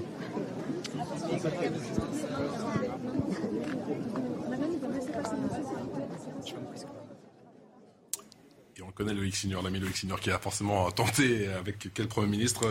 On repassera pour avoir bien évidemment la, la réponse. Il a été notamment, Édouard Doriant-Sipel, questionné le président de la République sur ses cent premiers jours. Hein, l'école, la santé, effectivement des sujets où il a été euh, largement euh, interpellé. Euh, Alexandre Avril, est-ce que les, les Français au final n'attendent pas trop de choses de la part de l'État ? Je ne sais pas, je pense qu'ils ont quand même beaucoup de beaucoup d'attentes et beaucoup de besoins. Le climat social et économique s'est largement dégradé. On est toujours les premiers à critiquer l'État, mais j'ai l'impression qu'on compte encore beaucoup sur lui en France. Oui. Ah oui, ah bah oui, ça c'est la spécificité française. On a un État qui est puissant, on a un État qui est très fort, qui est euh, quand même assez mal géré et depuis longtemps. C'est pas Emmanuel Macron qui est le seul responsable de cette situation. Ça fait quand même dix ans qu'il est au pouvoir, quoi que vous en disiez. Dix ans pendant lesquelles la situation budgétaire de la France ne s'est pas améliorée, pendant lesquelles la fraude sociale n'a pas été sérieusement envisagée, pendant lesquelles la déprise économique n'a pas été contredite, pendant lesquelles la reprise industrielle de la France n'a pas été au rendez-vous, malgré toutes les promesses de deux mille dix-sept. Et là-dessus, je pense que le bilan d'Emmanuel Macron, bien qu'il ait été réélu et que vous vous en satisfaisiez énormément, puisque c'est dans votre marque de fabrique de vous satisfaire beaucoup de ce que vous dites et de ce que le votre président fait, cher, monsieur. Mais néanmoins, néanmoins, la France va mal. Vous devriez faire de même de votre côté avec les L R. Je suis désolé de vous le rappeler. On a le droit aussi à faire des constatations politiques. Froide. C'est exactement ce que je fais. Je voilà. pense que beaucoup de que je Français sois satisfait, c'est normal puisque je le soutenais, je souhaitais sa victoire. Et, et, et, et vous venez de le rappeler, si ça fait dix ans qu'il est au pouvoir, pas comme président, puisqu'il était euh, ministre de l'économie euh, du mmh. président précédent, de François Hollande. Il n'a pas pu se représenter élu en raison de ses mauvais résultats Emmanuel sur le chômage, Macron, alors que son oui, ministre de l'économie. Vous pouvez refaire le match. De la République. Vous pouvez faire et la sur finale. Édouard Doriant-Sipel, ce besoin. Vous pouvez faire la finale France-Italie de deux mille six dans tous les sens. Sur ce besoin Moi, d'apaisement généralisé dont vient de parler Emmanuel Macron justement. Perdu. Est-ce que vous, vous avez, avez le sentiment qu'on a le début d'une nouvelle méthode? Est-ce qu'il va occuper le terrain comme ça pendant cinq ans? Mais moi, je crois que... On est... bah, encore une fois, moi, je, Mettre, euh, je trouve que le, le grand débat national il, pendant cinq ans il, bah, la politique, ça ne s'arrête jamais. Le président de la République, il est toujours en campagne, ne serait-ce que pour mener sa politique. Là, il y a des campagnes législatives. C'est normal qu'il soit sur le terrain. Il discute les Français et surtout avec Après les Français. Et surtout, les Français discutent avec lui. Non, mais vous, vous connaissez mal Emmanuel Macron, pardon. Non, mais moi, je le connais bien. Hein. Donc, je ne crois pas que le gars, il va rester à l'Élysée perché. Ce n'est pas du tout sa nature. Ce n'est pas son désir. Ce n'est pas sa volonté. Ce n'est pas sa vision de la politique française. À la rigueur, ce qu'il a retenu, ce sont ses, ses responsabilités fondamentales, qui plus est dans un moment de guerre, pas n'importe laquelle, une guerre nouvelle en Europe, violente, unilatérale, qui détruit aujourd'hui l'Ukraine, que nous soutenons. Et je rappelle, contrairement à Jean-Luc Mélenchon qui veut arrêter de livrer des armes à l'Ukraine, contrairement à Madame Le Pen qui préfère une alliance avec la Russie de Poutine faux, plutôt que l'OTAN, elle l'a dit dans une conférence de presse. Et si c'est faux, les Français jugeront eux-mêmes. Moi, je crois qu'on est dans un moment très sérieux. Et j'appelle à l'intelligence, encore une fois, et à la raison des Français, ils sont assez grands pour savoir ce qu'ils ont à faire. Moi, je ne fais que décrire ce que... euh, je souhaite, ce que je vois et ce que je vois. Et, et, et, et Emmanuel Macron, il fait son travail. William Thay qui il fait attend, son travail. Et qui écoute religieusement. Si je peux moi, je, moi, je pense qu'on fait une erreur en critiquant à chaque fois Emmanuel Macron, c'est-à-dire qu'on n'a pas compris les résultats des élections de deux mille vingt-deux et de deux mille dix-sept. C'est le premier élément. Emmanuel Macron a été réélu, et quand on entend les oppositions, que ce soit de gauche ou de droite, refaire l'élection, ça ne sert à rien. Il a été réélu, point barre. Deuxième point, c'est qu'on se concentre sur les élections législatives. Mais pour se démarquer sur les élections législatives, il faut proposer un projet. Alors que si vous critiquez Emmanuel Macron sur ses supposés points forts, parce qu'il faut expliquer pourquoi est-ce qu'Emmanuel Macron fait cinquante-huit pour cent et qu'il a été élu en deux mille dix-sept. On dit oui, il est trop vertical, mais en fait, il a un style bonapartiste. Et en France, mine de rien, on aime on les styles bonapartistes. On aime bien, on aime bien un style vertical. Donc on parle de mépris, mais en fait, il essaye de réformer le pays. Et moi, je pense que les électeurs de droite font une erreur, en tout cas les dirigeants de droite font une erreur en tiquant sur ces points-là, parce qu'en fait, ce sont toutes les qualités qui faisaient qu'en fait, on votait pour la droite. Notamment, on votait pour le général de Gaulle, on votait pour Nicolas Sarkozy. Est-ce que Nicolas Sarkozy n'était pas trop hyper président ? Est-ce que le général de Gaulle n'était pas trop hyper président et vertical ? Donc en fait, c'est ces points-là en fait qui posent problème. Et sur le deuxième point, je pense que l'essentiel, c'est de se concentrer sur quelle France on veut en deux mille trente et en deux mille cinquante, et comment on fait pour répondre à la fois à cet enjeu de perspective à long terme et comment on fait pour répondre aux enjeux immédiats. C'est, c'est pour répondre aux enjeux immédiats, le seul moyen qui est possible, c'est de baisser les dépenses publiques et de baisser la fiscalité. Ce cri et y a pas, on n'a pas le débat, on n'a pas le débat actuellement. On veut partir, ce cri du cœur des, de certains Nantais du quartier du, du Clos Toreau, des hommes et des femmes fatigués de ces violences quotidiennes. Reportage après une semaine marquée hein, par une fusillade, et cela en plein après-midi, c'était ce mercredi. On voit ça avec Mickaël Chailloux. Deux soirs de suite, les coups de feu ont retenti dans le quartier. Un individu est même aperçu avec un fusil mitrailleur s'enfuyant vers la ligne de tramway. T'as pas entendu quatre tirs ? C'est des petits règlements de compte entre quartiers, moi. Et pourtant, et, c'est des deux. Trucs de jalousie ou il y a quelqu'un qui vient d'un autre quartier, qui a fait, qui a fait un, une embrouille, qui avait une embrouille là-bas, et puis qui savent qu'il est ici, puis ils viennent, tu vois, enfin, je pense que c'est ça. Des tirs ont eu lieu également en plein jour, au pied des immeubles du Clos Toreau, à l'entrée de la ville de Nantes. La police patrouille régulièrement au cours d'opérations de sécurisation de quartiers.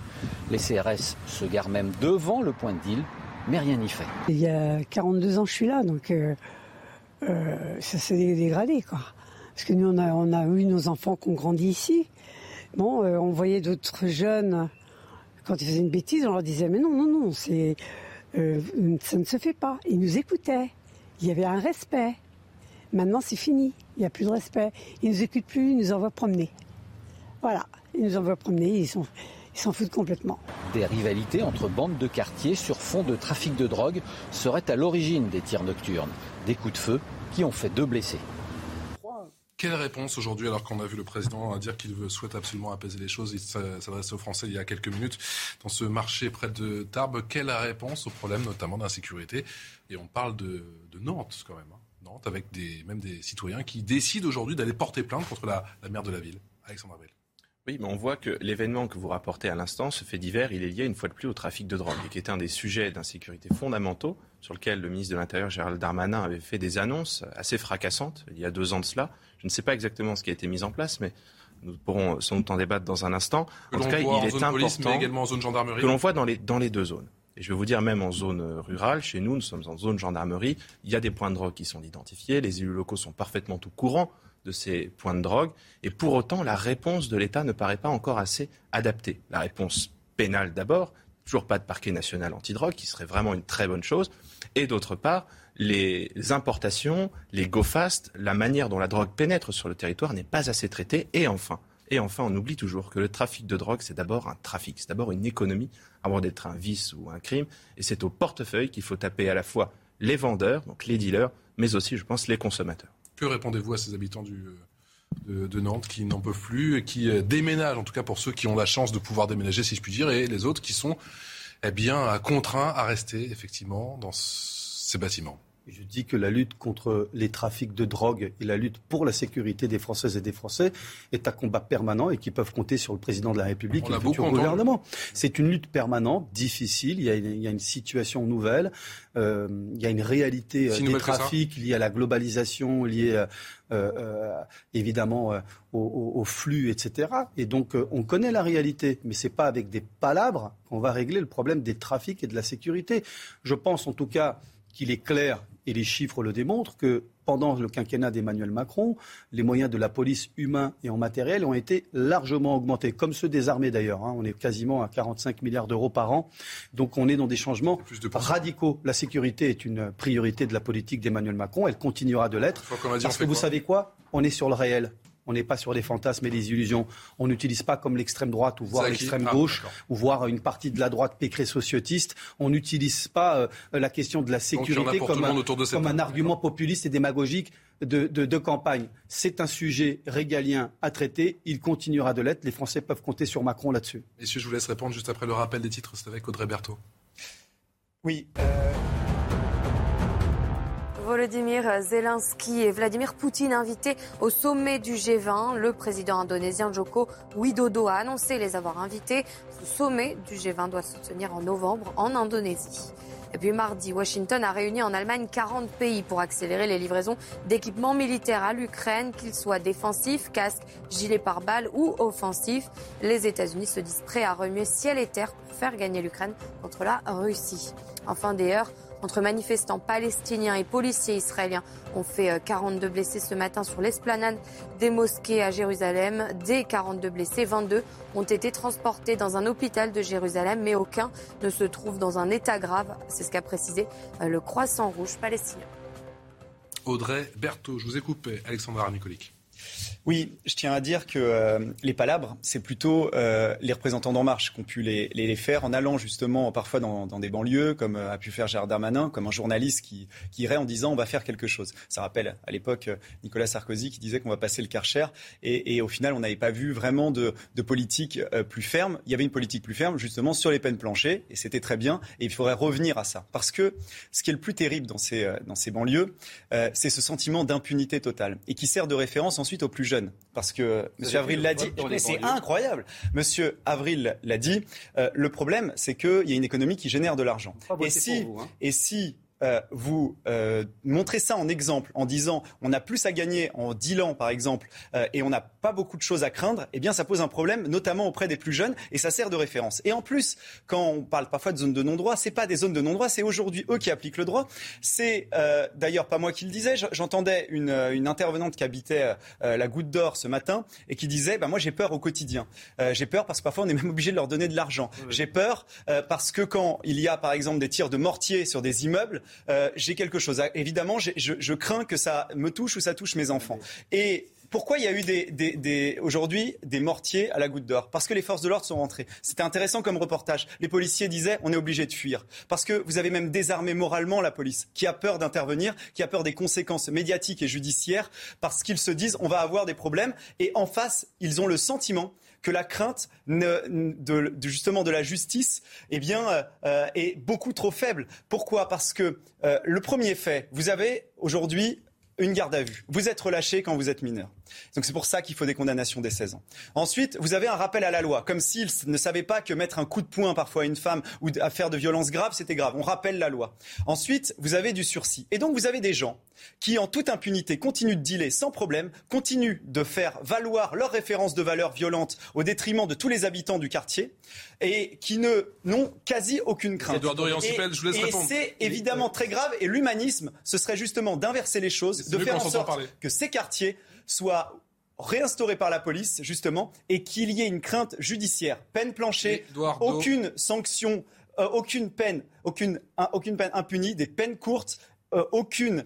Euh, aucun aménagement de peine automatique et que les deux tiers des peines soient systématiquement mises en place. Pour ça, il va falloir créer des places de prison et il va falloir avoir une vraie politique judiciaire du côté des victimes. On parle des quartiers populaires ? Oui. Vous avez vu les résultats des élections présidentielles dans les quartiers populaires ? Emmanuel Macron fait entre soixante-dix et quatre-vingts pour cent contre Marine Le Pen dans les quartiers populaires, dans la banlieue. Ça, ils ne s'interrogent pas. Si c'était tout le cinéma là, qui, nous, qui nous raconte. Là. Alors moi, je veux bien amuser les enfants euh, sur Netflix parce avec que, des films qui font rire. C'est pas très amusant. Et là, et là effectivement, ça fait plutôt peur. C'est un film d'horreur. C'est beau quand les gens... La vérité, c'est que les quartiers populaires, ils ont voté à près de quatre-vingts pour cent pour Emmanuel Macron au, au second tour. Donc, non, non, pas du tout. Non, mais là où, là où on nous dit, là où on nous dit qu'il y a des trafics de drogue, là où on nous dit qu'il y a l'insécurité permanente, et c'est vrai en grande partie, Hein, moi, je ne suis pas dans la négation de la réalité, pardon. Euh, attendez, excusez-moi, vous rigolez ou quoi ? On est à plus de soixante-dix pour cent de participation dans les quartiers populaires. Moi, je les ai vus à Torcy, les gens venir voter. Ils ont voté massivement contre Emmanuel Macron. soixante et onze pour cent pour Emmanuel Macron à Torcy où je vote. Donc, pardon, dans toutes les, dans toutes les villes, dans tous les quartiers populaires, dans toutes les banlieues de France, regardez la géographie électorale. Vous, vous, à, soit, bah, vous rigolez ou quoi ? On est, on est à combien de participation en Seine-Saint-Denis ? On est à plus de soixante-cinq pour cent de participation. On, à mon avis, on doit être dans les soixante-dix pour cent de participation en Seine-Saint-Denis et on est à quatre-vingts pour cent pour Emmanuel Macron. Et pour être honnête, parce que moi je ne suis pas un menteur et je, et, je, et je touille pas avec les chiffres politiques, au premier tour c'est Mélenchon qui a fait un vote en, en premier dans les quartiers populaires. Et ils ont tous voté pour Macron, beaucoup plus que dans les villes de droite. Donc moi, le cinéma et, et, et, et les espèces d'histoires de bisounours que raconte l'extrême droite, c'est faux. Ils veulent pas d'eux. Les Français des quartiers populaires ne veulent pas de l'extrême droite de Le Pen. C'est tout. Donc leur discours sur l'insécurité, sur machin, tout ça, c'est triste de faire de la politique comme ça. C'est tout ça, c'est du baratin. Le baratin d'extrême droite, puisque les Français à quatre-vingts pour cent, enfin, on n'est pas en train de parler de trente pour cent. On donc on n'a aucune solution. William Thay, s'il vous plaît, allez-y, je vous écoute.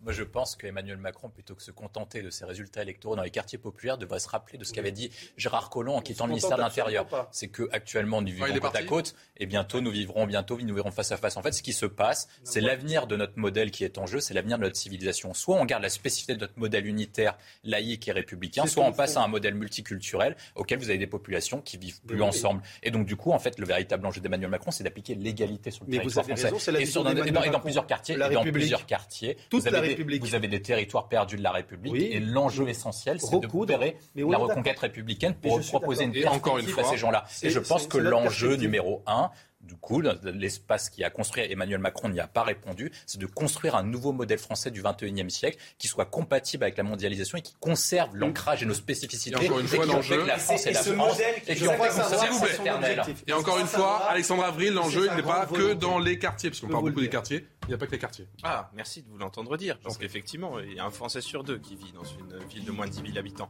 Donc c'est ça aussi qui compte. Et c'est cette France-là que Macron doit absolument entendre. Et cette France-là qui, j'espère, sera bien représentée par les Républicains aux élections législatives. Alexandra, Alexandra pardon, Nicolique, Alexandra Avril, Édouard Doriant-Sipel et William Thay. Merci à tous les quatre. Tout de suite, c'est la belle équipe. Avec Clélie Mathias, je vous souhaite une excellente journée en notre compagnie sur CNews. Je vous retrouve à dix-sept heures pour un nouveau numéro de Punchline. Très bonne journée.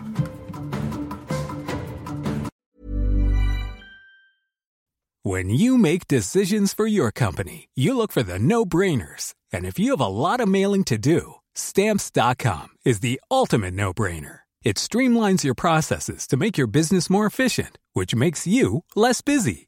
Mail checks, invoices, legal documents, and everything you need to keep your business running with Stamps dot com. Seamlessly connect with every major marketplace and shopping cart. Schedule package pickups and see your cheapest and fastest shipping options from different carriers. With rates up to eighty-nine percent off U S P S and U P S rates. And with the Stamps dot com mobile app, you can take care of mailing and shipping wherever you are. Make the same no-brainer decision as over one million other businesses with Stamps dot com. Sign up with code PROGRAM for a four-week trial, plus free postage and a free digital scale. No long-term commitments or contracts. That's stamps dot com. Code Program.